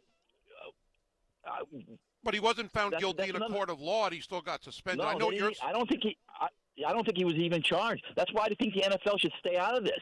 They should allow the the court system to handle it, and then because if if the court system can't find it, what what makes you think you can find the evidence? Good point. I mean, that's what we got a legal system for. I mean, I, to me, the That's NFL the is whole- a mess because of that. Yeah. Thank hey Mike, thanks for calling in. Thanks. Thanks, so much for listening. And that's the whole point that Stephen A makes. You can catch that online. I don't know if we have the audio of Stephen A's talking for a couple of minutes about it. It's, and a lot of people like Mike agree. It's like, what, what are you doing, NFL? And you know what? But you, you, you need to hold these people more accountable because if you are found guilty of something, you don't get a slap on the wrist. You go to, you know, and it's, it's just it's just the fact that I don't know. It just seems like a lot of other people would have been in jail by now. And this guy's going to get over $200 million to just, doesn't matter if you can play football or not. Here's the check. My goodness. It's wrong. It's, uh, it sends a bad message, and I wonder how his teammates can stand there and be so supportive. I know that's what teammates do, but I wonder if deep down they're thinking, "Man, this guy is you know what, and I got to support this guy on my team now." You know, it would be crazy if, what if he is right, though? What if he, this, this did happen? What if it was, uh, is it Tony Buzbee, whatever, Yeah, the attorney Buzbee? What if he has this unbelievable, I don't know, this unbelievable uh, scheme to get him for some reason, and we're all wrong? If that were the case, don't you think that Deshaun Watson would be a little more upset? It's almost like when you hear him talk, he's like, "I've never, I've never assaulted a woman in my life. I, I, I you know, I have a mom, and blah. I, I would never do something like that." And you look at that and you go, "Really? That doesn't sound like a guy that's innocent talking. It really doesn't." That's a good point. All right, we've got another traffic check coming up. We'll go to your text, uh, Zephyr Insurance text line too at 808 296 1420. All coming up with the animals in the morning on ESPN Honolulu. All right, we'll go to the Zephyr Insurance text line. Hey, Keegan, we were searching for Stephen A. Keegan, uh, sorry, a little house cleaning here. See if you can uh, see if you can uh, uh, find Ryan Clark's explanation on Deshaun Watson's suspension. A lot of people are chiming in now here as the the West Coast and uh, here in Hawaii we're kind of waking up to this news of Deshaun Watson being suspended only six games. Um, go to the text line, and uh, this is from earlier today. Uh, Gary was talking about well, um, uh, no photography stores anymore. We did get a text. I missed the Costco photography department. Okay, thank you very much. And I don't know what that means. the um, texter about Deshaun Watson says he got the same suspension as DeAndre Hopkins for PEDs. What? I think that's kind of the consensus too. Is you got a guy, you know, with PEDs, and he gets the same suspension for that. Uh, earlier, right. Earlier, um, are you suggesting that some rape is nonviolent? How so? Yeah. Jeff just texted in at 808 296 1420. The NFL shield is a little tarnished. Judge should have given more games. I agree, and I think you know in her statement, it's almost you know she made one part of that statement where she says that's the most she could have gotten, she could have given, which that doesn't sound right either. I don't know how that would be allowable, but that doesn't sound right at all. Here's one. Uh, Deshaun Watson's teammates have families, specifically daughters. I would demand severe counseling, some form of letter to the team, management, city, etc. It's no longer a sport. This is a coworker. I cannot trust and must regain the team public's confidence. Thank you, Hank. You know, and one thing to defend the judge, in a way, again, part of her statement says, although this is the most significant punishment ever imposed on an NFL player for allegations of nonviolent sexual conduct, to me that says that the NFL policy has, if it's non-violent, this is the most you can give. So maybe it's not really on her end that she only gave six, is that the NFL policy mandates that. Uh, next texter says, "Ugh." Talk about the opposite of Watson. Bill Russell, rest in peace. We did talk about him earlier, and uh, yeah, you could go on and on about Bill Russell. The, the the tweets from former players and people in other sports yesterday was really moving, and even some of the highlights of things. I had forgot how great he was offensively. We know how great of a defensive player he was, but yes, that was very sad news to hear that about one of the greatest in any sport, Bill Russell, yesterday passing away. Right, eleven-time NBA champion. You know what? I'd, I'd be stoked if I made it to eighty-eight, huh? I'll take that right now. Yep, I'll take Yeah. that right now and not complain. Boy, he looks so happy. There's a photo on um, uh, his Twitter, and I guess his wife put it out there. He just looks so happy. Him and his wife and a couple of puppies there, and boy, you know, over a 15-year period, beginning his junior year at University of San Francisco, Bill Russell had the most remarkable career of any player in the history of team sports. Say that again. He had the most remarkable career of any player in the history of team sports. In college, he was a two time All American, won two straight NCAA championships, led the team to 55 consecutive wins. He won a gold medal at the 1956 Olympics. Man, here's a guy that was around with the Fonz and Richie Cunningham and Potsy, and, right? Yes, he was. I mean, and he, back then, and he made it all the way until now. That's awesome. Now, during his 13 years in Boston, he carried the Celtics to the NBA Finals 12 times, winning the championship 11 times. He also won two titles as a player. He was a player, uh, and he was the he won two titles, one while as both a player and he was also the NBA's first African American coach. And so many firsts. coach. And a Right, player, player coach. coach. to do it twice as that. That's incredible. I forgot like- that he won both of them that way as well. Yeah. Hey, you're giving yourself all the playing time. Shut up, I'm the coach. It almost makes you wonder why would you coach Sacramento at the end of your career? I'm just joking about that. They weren't as bad as they are these days back in the late 80s. And I had forgotten about that. I knew he went to Seattle. But again, some of the accomplishments, again, on and off the court, he was really uh, big uh, off the court for all of his so- social injustice. Uh, appearing with Muhammad Ali and other greats, Jim Brown, and making a, a, a stance basically with their thoughts on what was going on and what was wrong with the world. And one thing that's even really sad, and I thought about this last night, Chris, on the 30 for 30 about the Celtics and the Lakers, he was treated pretty poorly by the Boston fans early in his career. There's a lot of alleged racism in Boston towards African American players still today. And he was one of their own, winning all those championships. Still, he had to deal with that a lot early in his career. All right. 11 time NBA champion, five time MVP, 12 time NBA All Star. Uh, it was the NBA All Star game MVP, three time All NBA first team, eight time All NBA second team. I wonder if it was it the first team like Wilt Chamberlain back then, late 50s, early 60s to the late 60s? Probably. It would have to be th- something else that's cool. Wilt Chamberlain became the first NBA player to get $100,000 a year in 65. Bill Russell went to the Celtics management personnel that year and said, I want a th- $100,001. he wanted a dollar more than Wilt. Wow.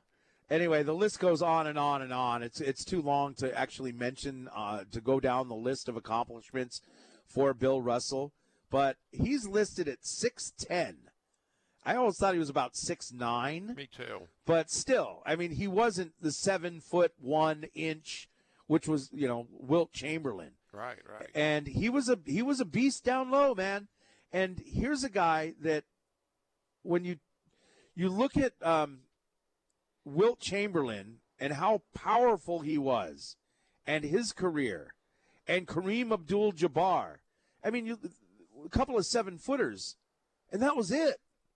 Nowadays, you know, every team's got a couple, one or two seven foot guys. It seems, It- you know, it's so different. People were so so so much smaller back then. He could have been a choice for the logo. You know what? He he was that great and dominant that Jerry West, who is the logo, it could have been Bill Russell, and nobody could have complained. Nobody would have complained about that. That's how great he was. Right. Phenomenal athlete, phenomenal life. Bill Russell, he did pass away, 88 years old. All right, coming up, we've got our top stories again here on ESPN Honolulu, including, uh, you know, something new I saw over the weekend. And maybe this is old news, but there's a local high school designated as the most dominant high school the past two decades in sports. I probably guess who that is. Coming up with the sports animals on ESPN Honolulu, 92.7 FM and 1420 AM. Top stories we're following today here on ESPN Honolulu. Really, the top story is that news is that Hershey's may run out of candy for Halloween. Uh-oh. Oh, that's a horror story in itself, right there. For some reason, uh, this is uh, last Thursday. Hershey's claimed they won't be able to meet customer demand for Halloween. They said they said to try they tried to stock up early. Overall demand for candy year round is so great, they don't have the equipment capacity to produce Halloween candy. So I guess grab all the Hershey's bars, Kisses, and Kit Kats, and Reese's peanut but- butter cups and things like that right now. Desperate times call for desperate measures. Hopefully Go to the store, the buy up as much Hershey's chocolate as you can. I heard a little something, little something, something on the news. I don't have any details. That we may be headed for a toilet paper shortage again too. Oh, not again. Yeah, I know. All right, that's our top story today. In other stories, let's see here. That is a headline, though. Hey, Deebo Samuel is going to be a San Francisco 49ers. He agreed to a three-year extension worth up to $73.5 million. dollars. You know, I thought actually if he was going to resign and he did get the extension, as we as you said, he would get a little bit more than that. It doesn't seem like he's overpaid, and at that amount, I'm, I guess he's happy, of course, to sign it. But at like 21, 22, or whatever it comes out to, maybe a little over 22. or 24, $24 million a year. 24. Okay, because I had the incentives to make it 73. One report said 71 and a half. I think he's almost underpaid. 58 million is guaranteed. He makes the most. Uh, him and DeAndre Hopkins now are the highest paid receivers. He's the highest paid at 24 million. Now the question is, now that he's signed for the next four years, one year and the three-year extension, does he still become a running back as much as he's been used in the past, or does he say, "Hey, I don't need, I, I got the money, maybe only want to be a receiver"? I wonder how that works. If it stays the same, or if they move him up or down as far as how many reps he gets as a running back. It would make wouldn't make sense to me to make him pay him 24 million dollars and use him less. That doesn't make sense to me. If you're just going to get a really good receiver, then go get a really good receiver. Why are you being paid 24 million, uh, Deebo? Because you're uh, what, what does he call it? What he made up a name for his position. It's like uh, something back. Anyway, uh, there's a reason you're getting paid that money. Not because you're the best receiver. It's because you're the best weapon in the NFL. I just, and I'm not saying San Francisco would want to minimize or or uh, take give him less reps. I just wonder if he's going to say, you know, I don't want to do this as much anymore. I mean, that would be really selfish, I know. Yeah. Uh, but I, I, do wonder that now that he signed. But it's, I think it's a good deal for San Francisco. It doesn't seem like he's overpaid though for what he accomplished last year. Not only fantasy wise, of course, but in the NFL, he was one of the top three or four most dangerous weapons in the league. And uh, this just out actually earlier today, the PGA Tour, uh, their 2022 to 23 wraparound schedule will now include 44 regular season tournaments and a record million $415 million in prize money. they also have some tournaments now with no cuts. You know, why don't you just say, we'll just try and copy everything the LIV Tour is doing in hopes that we stop losing players to them? All right, and uh, really the biggest story, of course, is that uh, well, Bill Russell passed away. We just went through that at 88 years old, and the uh, big story today is uh, Cleveland Browns' Deshaun Watson suspended for six games for violating the NFL's personal conduct policy. And Ryan Clark had an interesting take on this. Go ahead and hit that. It shouldn't matter who he's playing week seven. It's about getting this right and doing the right thing by all parties involved. I do believe this is low as what I was expecting the NFL uh, to hand down to Deshaun Watson. And now I think we are entering into an even touchier situation of perception perception and money. The NFL wants to continue to grow the game. If they believe that this is, has in some way hurt them from doing that, I believe that they will attack Deshaun Watson further, not necessarily just because they want to see the suspension or a fine levied, but because they want the perception of the NFL to be is that we care about women more than we care about the game. You see what he's saying, Ryan Clark there on ESPN television. What he's saying is because right now uh, we brought it up earlier. The NFL's got, I believe, three days to take action if they want to appeal it to get a longer. So what they're doing is they're saying right now, okay, let's sit and listen. Let's look at social media. Let's do some polls. Let's do all of this and figure out how mad people are. If they're not that mad, then we'll just go, you know, we'll just go on business as usual. If people are really mad, then we will appeal the decision and try and get a longer sentence. So it doesn't matter what we think. It doesn't matter what, what we morally think is right or wrong. We're just going to, you know, go off of if people are mad or not. So it's not, if we think this is a right or wrong, it doesn't matter to us, the NFL, because we'd rather have our stars playing. But if people are really mad, if people are really mad, Oh, then we'll do something about it. It's crazy. It's so It's obvious. awful. It's so obvious, though. Roger Goodell, this is the kind of stuff he is so bad at. It kind of sets a precedent if they actually follow that and rule on that. I mean, do you do the same thing for Alvin Kamara? If people say, well, it wasn't that bad, the guy said something to him first, the fans you're going to judge or base a suspension or a fine based on the fans' response? That is just, it's another embarrassing feature of the NFL. Last week it was the Arizona Cardinals with Kyler Murray. Now you got the NFL supposedly doing this. I think that's crazy, and it just shows. I, I- just shows how maybe mismanaged they are to actually even think of this.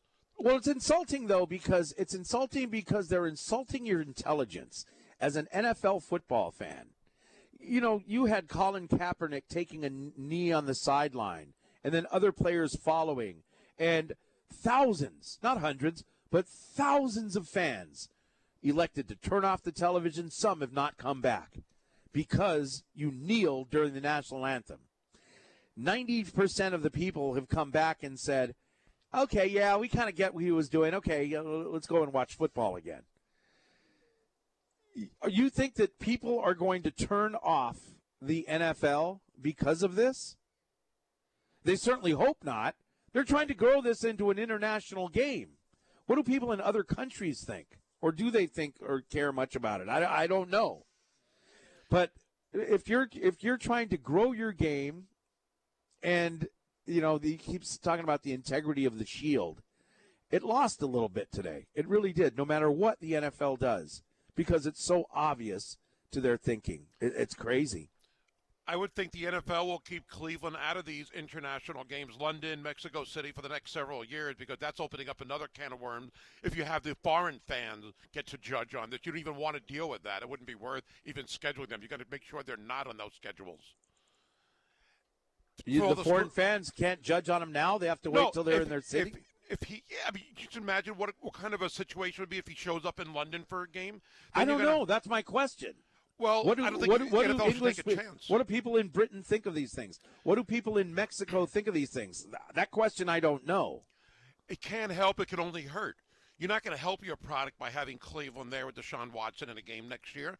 All mm. they could do is hurt. Maybe they can gauge that too, and maybe if this is a, a, trend, what they're doing with the fans here, maybe they'll do the same thing. You know, start following the polls and the Twitter accounts in Mexico and London. But I just think it would be really foolish on their part, which wouldn't mean they wouldn't do it because they've done foolish things before, and we've seen that time and time again. But I, I think it's an ugly situation. I hope there are protests.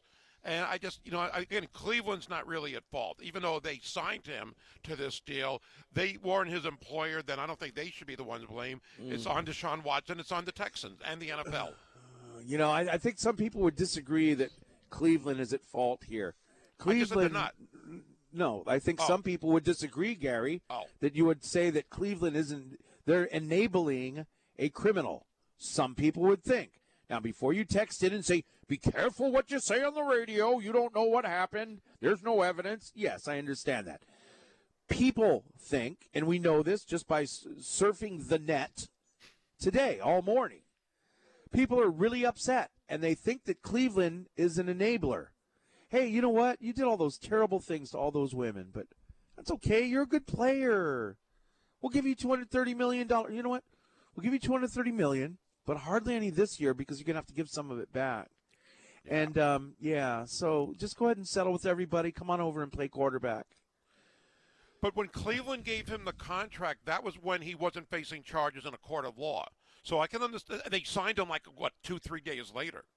And that's when they had the trade and the new deal. They they, they signed him after the, he they couldn't find and the, he went to the court of law. Right. They found him not guilty of criminal so they went, oh, okay, he's, he's not going to jail. You knew that the civil cases would follow. Everyone sure. was talking about that. So right. they signed him saying, okay, he's not going to jail. He can be our quarterback. And then uh, what? Somebody's offering him this. We'll give him 230 guaranteed. 230 guaranteed to Deshaun Watson. That's when they signed him to that deal. And that's when more women came out, we'll remember, right. yeah. because they were so upset that he didn't even get a slap on the wrist. He got a reward. He got a crazy reward for doing what he did. Again, that's what some people think. Allegedly did, we should say. But if you go by off of what people are saying, and you'll find it everywhere, that's what they're saying. I wonder if Cleveland does get a little bit of a pass because, again, he was not found guilty. Even no. though the civil suits were the civil cases they're not. going to come up. They're not. They're not. Even Cleveland fans. There's a lot of Cleveland fans who are upset. And you saw the reaction he got when he ran out of the field during mm. training camp from the crowd. There was no reaction. It was, okay, maybe I'll clap. Maybe some kids were clapping. They didn't realize who he was. But he sure didn't get the same ovation the other players got. Right, right. It makes me cheer, or not cheer, but root against Cleveland. And again, I, I, I like Myles Garrett. I like some of their other players, like their running backs. But it's hard to cheer for a team that is dealing with it. I mean, I didn't cheer for Michael Vick. I mean, he went to the Jets actually for a little while after he went to jail. But it seemed like he made amends. But that's the but, thing I think a little bit yeah, different. he went him. to jail. He served his Yeah. time. Yeah. He served his time in prison. Mike Tyson served his time in prison. Deshaun Watson got $230 million. Big difference. You're right. All right. Uh, 808 296 1420. And, s- all right. Uh, here's a text from the 240. Six games for weird fantasy type thing. Pretty sure there's an active NFL not suspended who has committed crimes. Uh, there's that's got typos all over it, but I think I can understand what he's saying. There's a, people with uh, who are not suspended who have committed crimes. He got six games for this. I don't know. But if you're Try not found texting- guilty, if nobody knows try about a crime, Try texting in again. Just don't be in a rush this time. All right, two hundred thirty million dollars. Someone's doing some math for us. Thank you. I like this.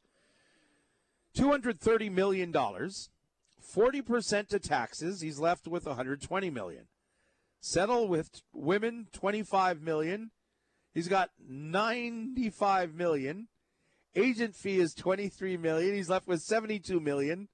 Attorney fees two million. Left Watson with seventy million dollars to put things into perspective. Okay, I'll get that. It's The like agents- saying it's like saying seventy million dollars tax free.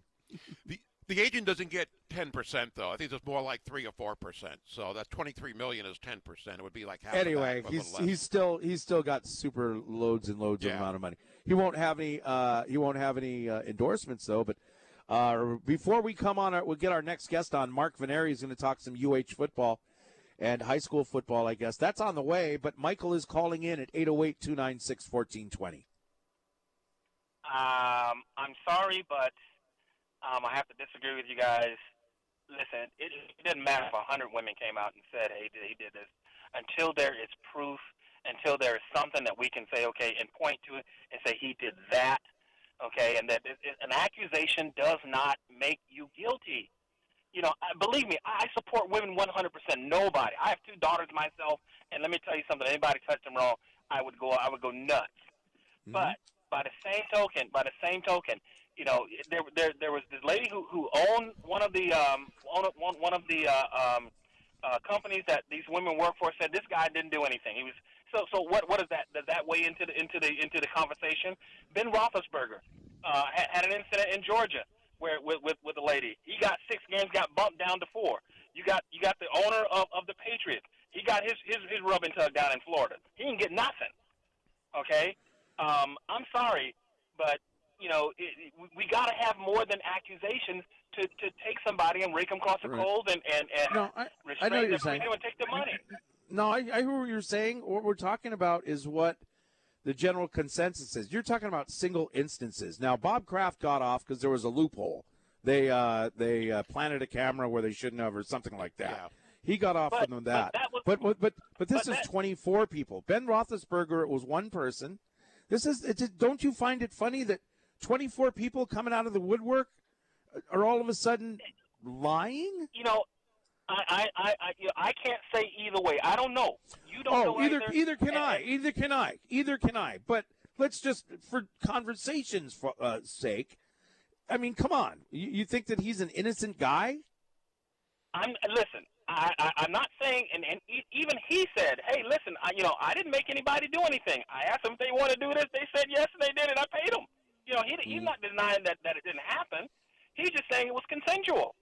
You know, and and and and and you know, when when it was investigated in Texas, you know, by by a disinterested third party twice, it was investigated by the by the NFL. I mean, there was nothing. There was there was no criminality found. That's the so why? trying to make. So so why do the Houston Texans have these masseuses or trying to get them to sign waivers before the massages? Why is that? Because of things like this. I guess. because because I you know what I you get I- that regret. I understand what you're saying. You're looking at it as black and white, and I can respect that. And I think you know what we got to move on because we got a guest coming up. Thank a you, good though. phone Good call point. and thank you for listening. Thank you. I don't know if this is old news. Let's bring on uh, Mark Veneri, of course, from ESPN Honolulu, football analyst, Rainbow Warrior football. You hear him on the high school broadcast. Mark, how are you? Hey, good morning, Chris. How are you? Good. I want to. I want a personal conversation now with my friend Mark because I, I, I don't know if this everyone knows this, but like I, this thing came out like last year, a couple of weeks ago, and Max Preps, the website Max Preps, they uh, they came out with their top twenty dynasties of the Max Prep. You know what I'm talking about? I already know where you're going with this. Okay, so this is this is they have like these incredible like De La Salle football. They've been dominant. They have the 151 game winning streak. That you know all these great things, and then they rank the top high school sports dynasty in the past 20 years. Punahou School. Punahou School basically has won 215 state championships in the past two. it- It's over 10 state championships a year at Punahou School.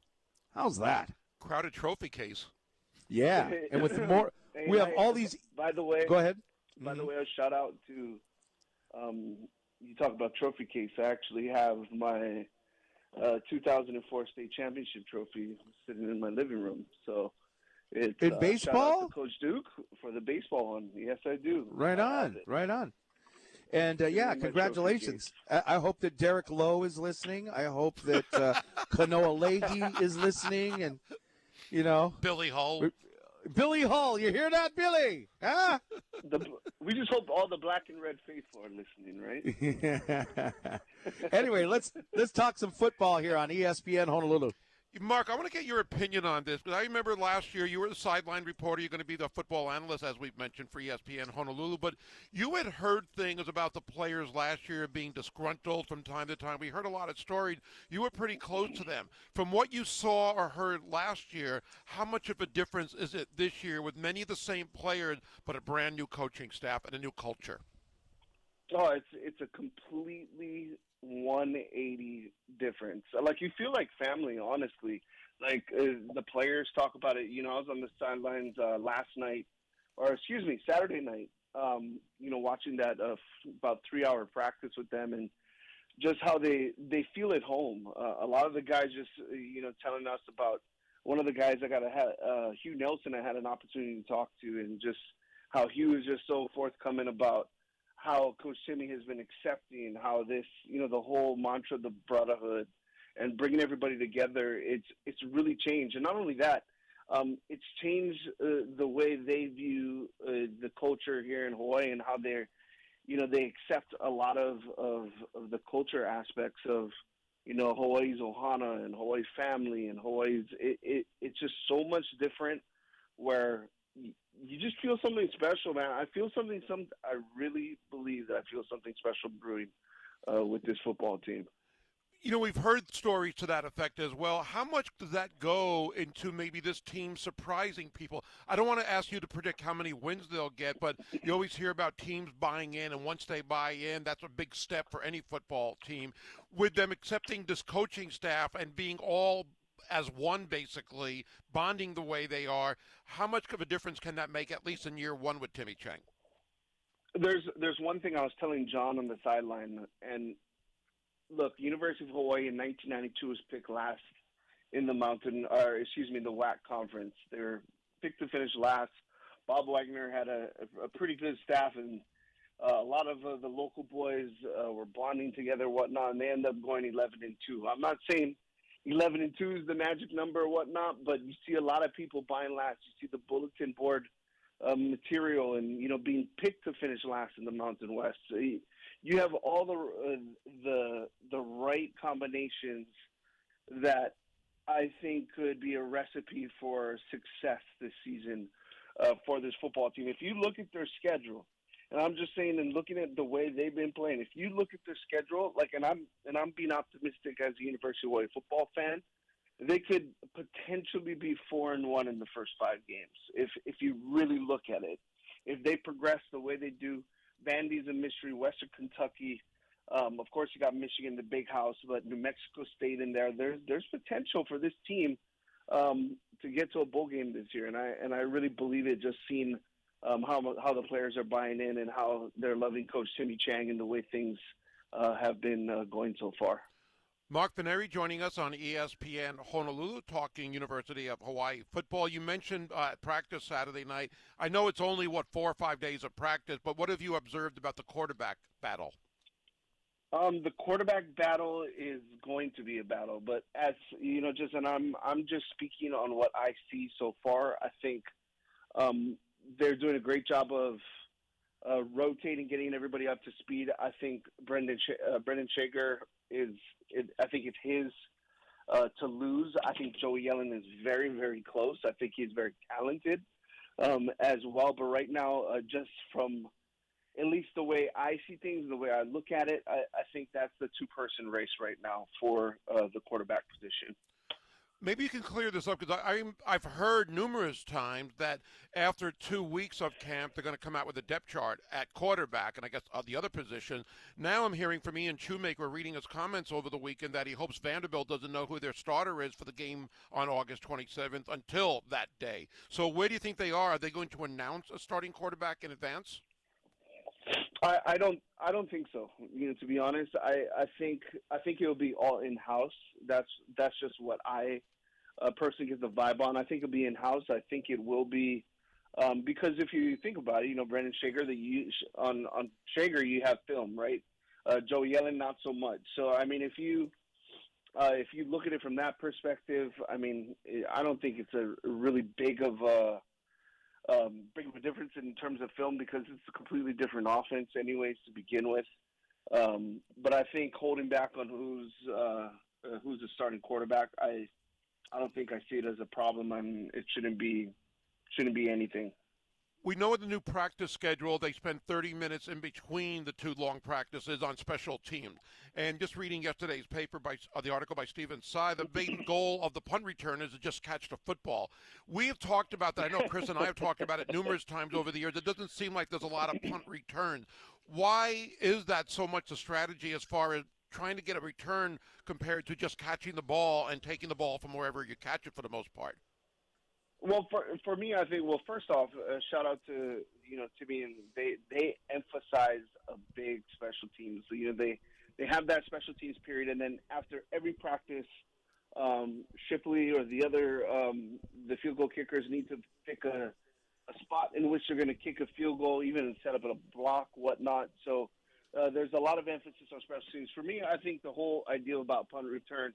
I think if you can field the return, and I think we saw this with Calvin Turner last uh, last season, Gary, where there were so many times where you had the opportunity for the, you know, for our football team to return something, right? Um, and they didn't, and and that is a big field position battle because more times than not, I think the percentages is around the sixty to seventy percent. That ball will bounce in favor of uh, the team who's punting. So I think emphasizing getting good hands back there, getting the opportunity to set up a punt return it's always all about field position. If you can have the field position battle and you can start uh, with good field position and put yourself in a better position uh, moving forward. You know, I remember this was this goes back to we were always wondering because we we got spoiled with Chad Owens, right? And then you right. got to Davone Bess, and it was like, wow, he's so good running after the catch, but all he ever does is do a fair catch. Part of the reason it's so hard now, I'm not speaking from experience, but from what I've read over the years, it's so hard to to receive those punts. You know, so it's like just secure the ball. And we, how many turnovers or near turnovers did we have last year? So that's why it's like just first and foremost, just catch the ball. I think that's the biggest thing, Chris. Is you mentioned you put it right there. Catch the ball. That is the whole thing look with the new rules in place over the last couple years, you have the ability and space to kick it with kick uh, with uh, kick catch interference. They give you a lot of wiggle room in order to yeah. catch the football. So um, I I think that's one of the emphasis, and you see that um, so far in the practices uh, with Coach Timmy Chang with the, the emphasis on special teams a lot of questions, as we mentioned, with the quarterback position. I think as many questions, if not more, about the defense with only two returning star- starters. What have you observed with the defense so far early in camp? fast. Um, I think the defense. A lot of people are talking about, you know, the defense uh, being, you know, kind of uh, the mystery, so to say. Um, I have seen a lot out of the defense. They play fast. Coach Yoro, uh, I, I love what he's doing with the four-two-five. It's a it's a different. It's kind of about the same the same of what we were running last season, but the thing and the difference is bringing the nickel in the box, which is bringing an extra um, strong safety that allows them to play uh, for the run. Um, the defense, uh, a defense aligned with uh, Blessman, uh, is is really is really just um, an anchor up front for them. Jonah Kahahawai Welch uh, put on 30 pounds as a defensive end. Uh, he's been looking good. I think Nalu Emerson, another guy in the defensive backfield, a Kahuku alum, has been looking. Tiger Peterson. I mean, a lot of the local boys, Matangi Thompson out of Punahou. Um, I think this defense is going to allow it to be fast, allow it to be physical. Um, I, the thing that impresses me uh, a lot so far about them is their communication. And, and, defense is all about communication, understanding where they need to be, understanding uh, their positions on the field. And I think so far, um, it, it's it's been paying off because they're allowed to play free and physical. And I absolutely like, I absolutely like and love the way they communicate, and and that's something you just can't replace uh, on the defense. You need that. That's a good start. We, next time we have you on, we'll talk some high school football as well. That starts this week. Mark, thanks again for talking UH football with us today. Appreciate your time. I appreciate it. Thank you, guys. All right. Mark Veneri, the new color analyst for ESPN Honolulu for University of Hawaii football, joining us on ESPN Honolulu. Okay, we'll be back. Uh, Don Murphy's coming up in a few minutes uh, because Pigskin Pig Out is going to be here. We'll be back with more on ESPN Honolulu.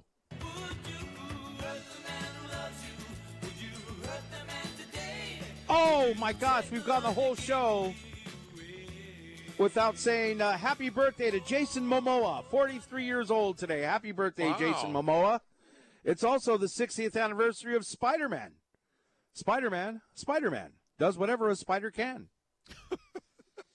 60th anniversary of Spider Man.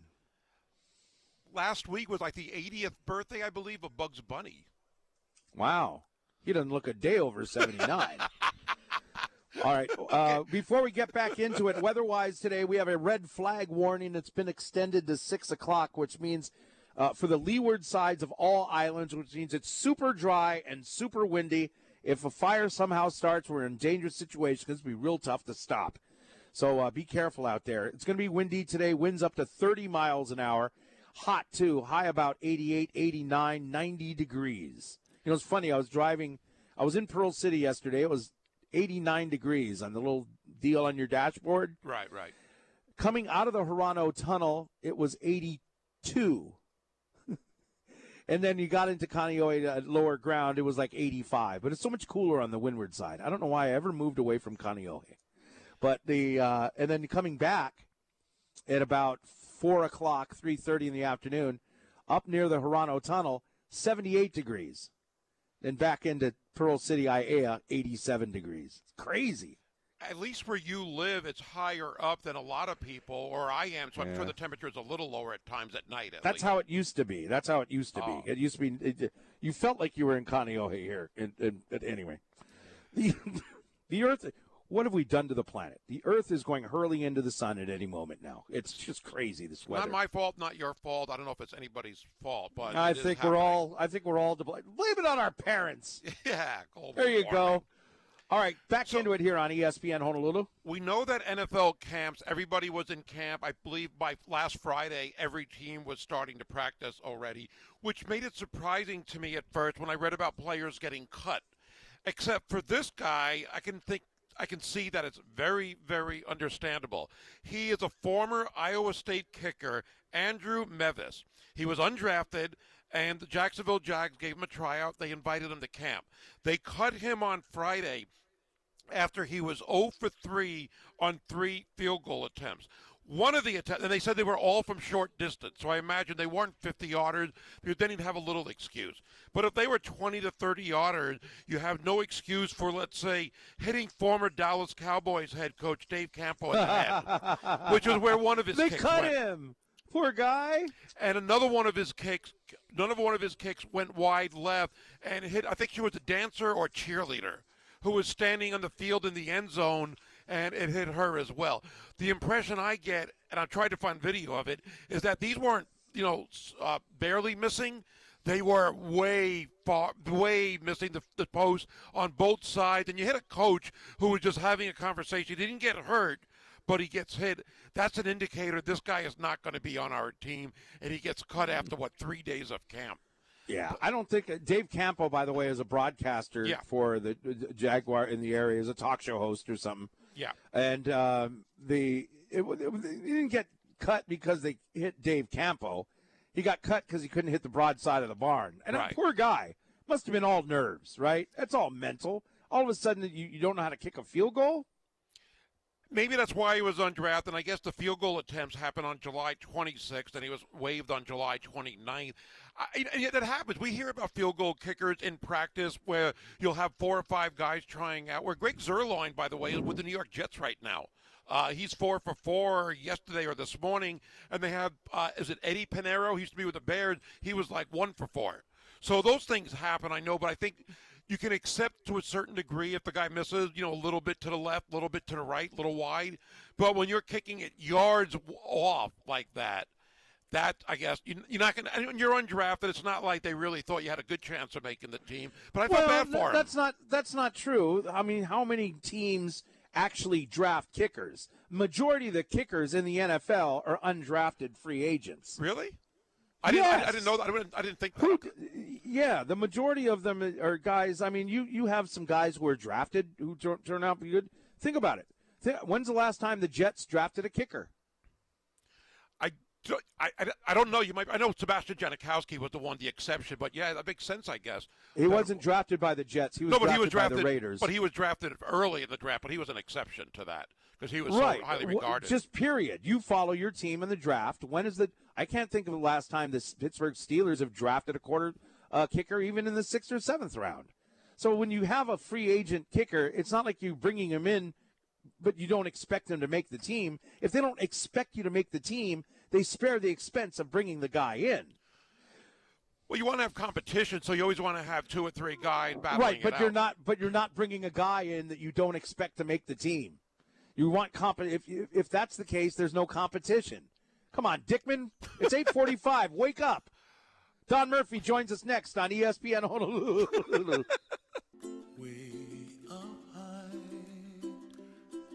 I think we have to save this for tomorrow's show. We got a fun fact. The average NFL water boy starting pay fifty-three thousand dollars. How about not that? bad. Yeah. Hey, Don Murphy joins us now because we got Pigskin Pig Out coming up August 11th. How's it, Don? Good. How you doing? Good. Don, we're glad to have the pigskin pig out back after what has taken place the last couple of years. Can you give us some of the details about tickets and the times and good stuff like that? Sure. It's uh, it's Thursday, next Thursday, the the 11th, a week from Thursday. Time goes from six till about you know nine or ten, whenever the auction ends. Uh, we'll close the street down outside at about nine. Uh, tickets are $125, and you know I don't have the information in front of me of, of how to get them, but you can go online and get them. Okay. Uh, I'll get that for you. You got. I'll find out. You guys chat. I'll find out. It's always a great Okay. time. You know, the coaching staff will be there. People always have a great time at this very uh, great event that's been going on over 20 years now. Can you tell us about some of the auction items? That's always a great deal. I know we have a new auctioneer this year, and he's going to be in high demand as well because he's Yeah. a rookie, but he's good at this kind of stuff. His name is Chris Hart. oh boy, here we go. so, yep. Uh, well, we've got quite a quite a bit of stuff coming in. Still got a lot coming in, but you know, so I'll give you some of the some of the key ones. We've got tickets, uh, two tickets with airfare to the Championship Classic in Indianapolis, which is a doubleheader basketball game. This year it features Kansas versus Duke and Michigan State versus Kentucky. Wow. They're they're always great seats. They're ES, ESPN sets them sets us up with them beat, beating those guys, so it really works out good. Uh, we got the Las Vegas Bowl with package. There'll be a Las Vegas Bowl package for two with air. There'll be a lot of neighbor island packages. Uh, we've also got for basketball fans the, the, the PKL and Phil Knight Legacy Tournament, which is in Portland, Oregon, November 24th to the 27th, and that's men's and women's games. Men's they got Florida, Michigan State, North Carolina, West Virginia. So there's some key teams playing. Women's got UConn and some a lot of the good teams. Uh, a lot of uh, you know UH autograph football gear, baseball, San Francisco Giants owner seats, premium field club section, which is always really a great experience. Uh, we got a, again, which they've done every year for God, like 20 years, I think. Hawaii Nauticals. It's a 40 person ride or 50 person ride on their catamaran out of Waikiki. With Wow. Food and beverage provided. And it's Wow. really a great company party. Yeah, that's a good Uh-huh. one. Mm-hmm. Um, well, there'll be a, a lot of Hawaii Bowl packages. Uh, we'll do, of course, we'll do the pig out for pig pig out here at Murphy's for forty with the pig and all the trimmings. Then we've also got the Heineken bullpen uh, for next year baseball season coming up. where you Oh, so that people. means you can you can have a party at Les Murakami Stadium under those uh, big tents. If that right out in the bullpen area. Yeah. Wow, cool. That's great. It's good fun. We've done that every year for a long time. Mm-hmm. So these are and then great we'll have our store set up with all kinds of stuff in there. Are you going to be having a silent auction as well this year? Well, what we got is a store that we'll set up next door, uh, like we did the last time we did. It worked out really well, and there'll be items in there, and they'll be priced, and you just walk in and buy them. Oh, Yeah, I remember I got a couple of uh, a few rounds of golf over there. It was very, and it was very affordable too. I, I'm almost I almost feel guilty because it's for charity. but they're priced to move, so it's good. Should be a really fun, good fun night. Good, good, you know, a lot of good vibes, and everybody's excited. Timmy's really gotten on board and doing all the right things, and uh, so we'll see. Yeah, okay. I'm looking for ticket info, and I'm having a little trouble doing it. But I will. You know what? I will find it. I will definitely find it. The Yeah, auction sorry, is great. You mentioned a, thing whole- a whole bunch of great items. What about What's the that? food? What's on the menu for the pigskin pig out? Besides the pig, I guess. Oh, we'll have well, well, well, we'll have pretty much the normal. We'll have a couple of pigs, uh, you know, some kalbi, uh, salads, uh, you know, all kinds of things. It'll be good. It's always good. If everybody, nobody leaves hungry. Some people maybe haven't been there or haven't been there in years might wonder about the parking situation. I know you guys take care of it. Can you explain how that'll work? Yeah, there'll be a we'll have a parking lot across the street that we're working on, and, and I, I assume we'll get it, um, where they can just be able to pull in. It'll be free parking. Okay, okay, that's Oh, every- wow. But And everybody to who's buy gone just tickets in advance. Get your tickets in advance, and I know you can get get 'em- advance, yep. Yeah, but you can get them down at Murphy's too, right? Right. The yeah, tickets in advance tickets for here. Mercy's. Okay, good. Yes. I know people just look forward to So the, I'll just the- keep, I'll call in and keep you guys posted on any new items that come in that are that are you know worth worth talking about. All right, we'll do. Hey, I'm going to find the ticket information and hand that out. Murph, thanks. We'll talk to you. We'll get an update maybe next week. How about that? You got it. Great. Sounds Thanks, good. Don. All right, thanks so much. Thank you, brother. Don Murphy there, uh, Pigskin Pig Out, a week from Thursday, August 11th. I can't find anything at the Na Koa website. I don't see anything at Murphy's website about where to get tickets. Now, he always has them down there, and then you can just, you know, if you work downtown, you can pop by and and uh, run in and buy them. So it's $125, and you got a couple of pigs, and then all the food, and that's really, you know, that's kind of like a, a side dish to the fun of uh, the pigskin pig out. It's really kind of being down there, hanging with people, hanging with friends, kind of, uh, you know, nowadays Gary likes to go and take selfies with people and stuff like that. He's like, oh, Timmy Chang, can, can I get an autograph and a picture? You know, and I think that's okay. Thank you. I won't be embarrassed then to do that. Yeah, I'm. I'm going to hold it. Uh, I've been asked to be the auctioneer, and uh, just because Bobby's not able to this year, but um, I'm going to hopefully, uh, you know, try and do the best I can. I don't know how to auction things you got to pay attention, I guess, as an auctioneer. yeah, I act like that's a real sacrifice or a real well, task. It, it, it, kind of is for some people, including myself. And me. It's like you, you hold up, right? You have the program and it has a number on the back, right? Doesn't have a number on the back? Yes. And then you kind of hold up your program if you want to bid on something. I'll be like, okay, who's going to give $100? And then someone's going to hold up the thing. And then I'll say, okay, going once, going twice, sold for $100 and then you, some guy behind me is going to be like, uh, some guy on the side is like, "Hey, dude, I had it up for for 110. You don't pay attention." Usually have somebody helping you notice who has the last bid or the winning bid, so you won't be by yourself in that aspect, I'm sure. Right, but I want to make sure it's somebody I can trust. I would think trust it's Don. you. It's I, Don. I, you know what? I don't think I trust Murph. I need somebody with a young set of eyes. I need, you know, somebody Keegan Ota. I would trust Keegan with that, right? I don't know about would, that. I would trust Pacheco or somebody. I, you know, I don't know if I'm trusting you or Murph. Good point. All right, uh, that's it for us today. We'll see you tomorrow at six o'clock. Coming up at twelve noon, uh, it is the uh, uh, Let's Talk Sports with Kanoa Leahy, and uh, we have uh, Josh Pacheco at three p.m. today. Yes, yes. All right, that's on ESPN Honolulu. See you tomorrow morning at six.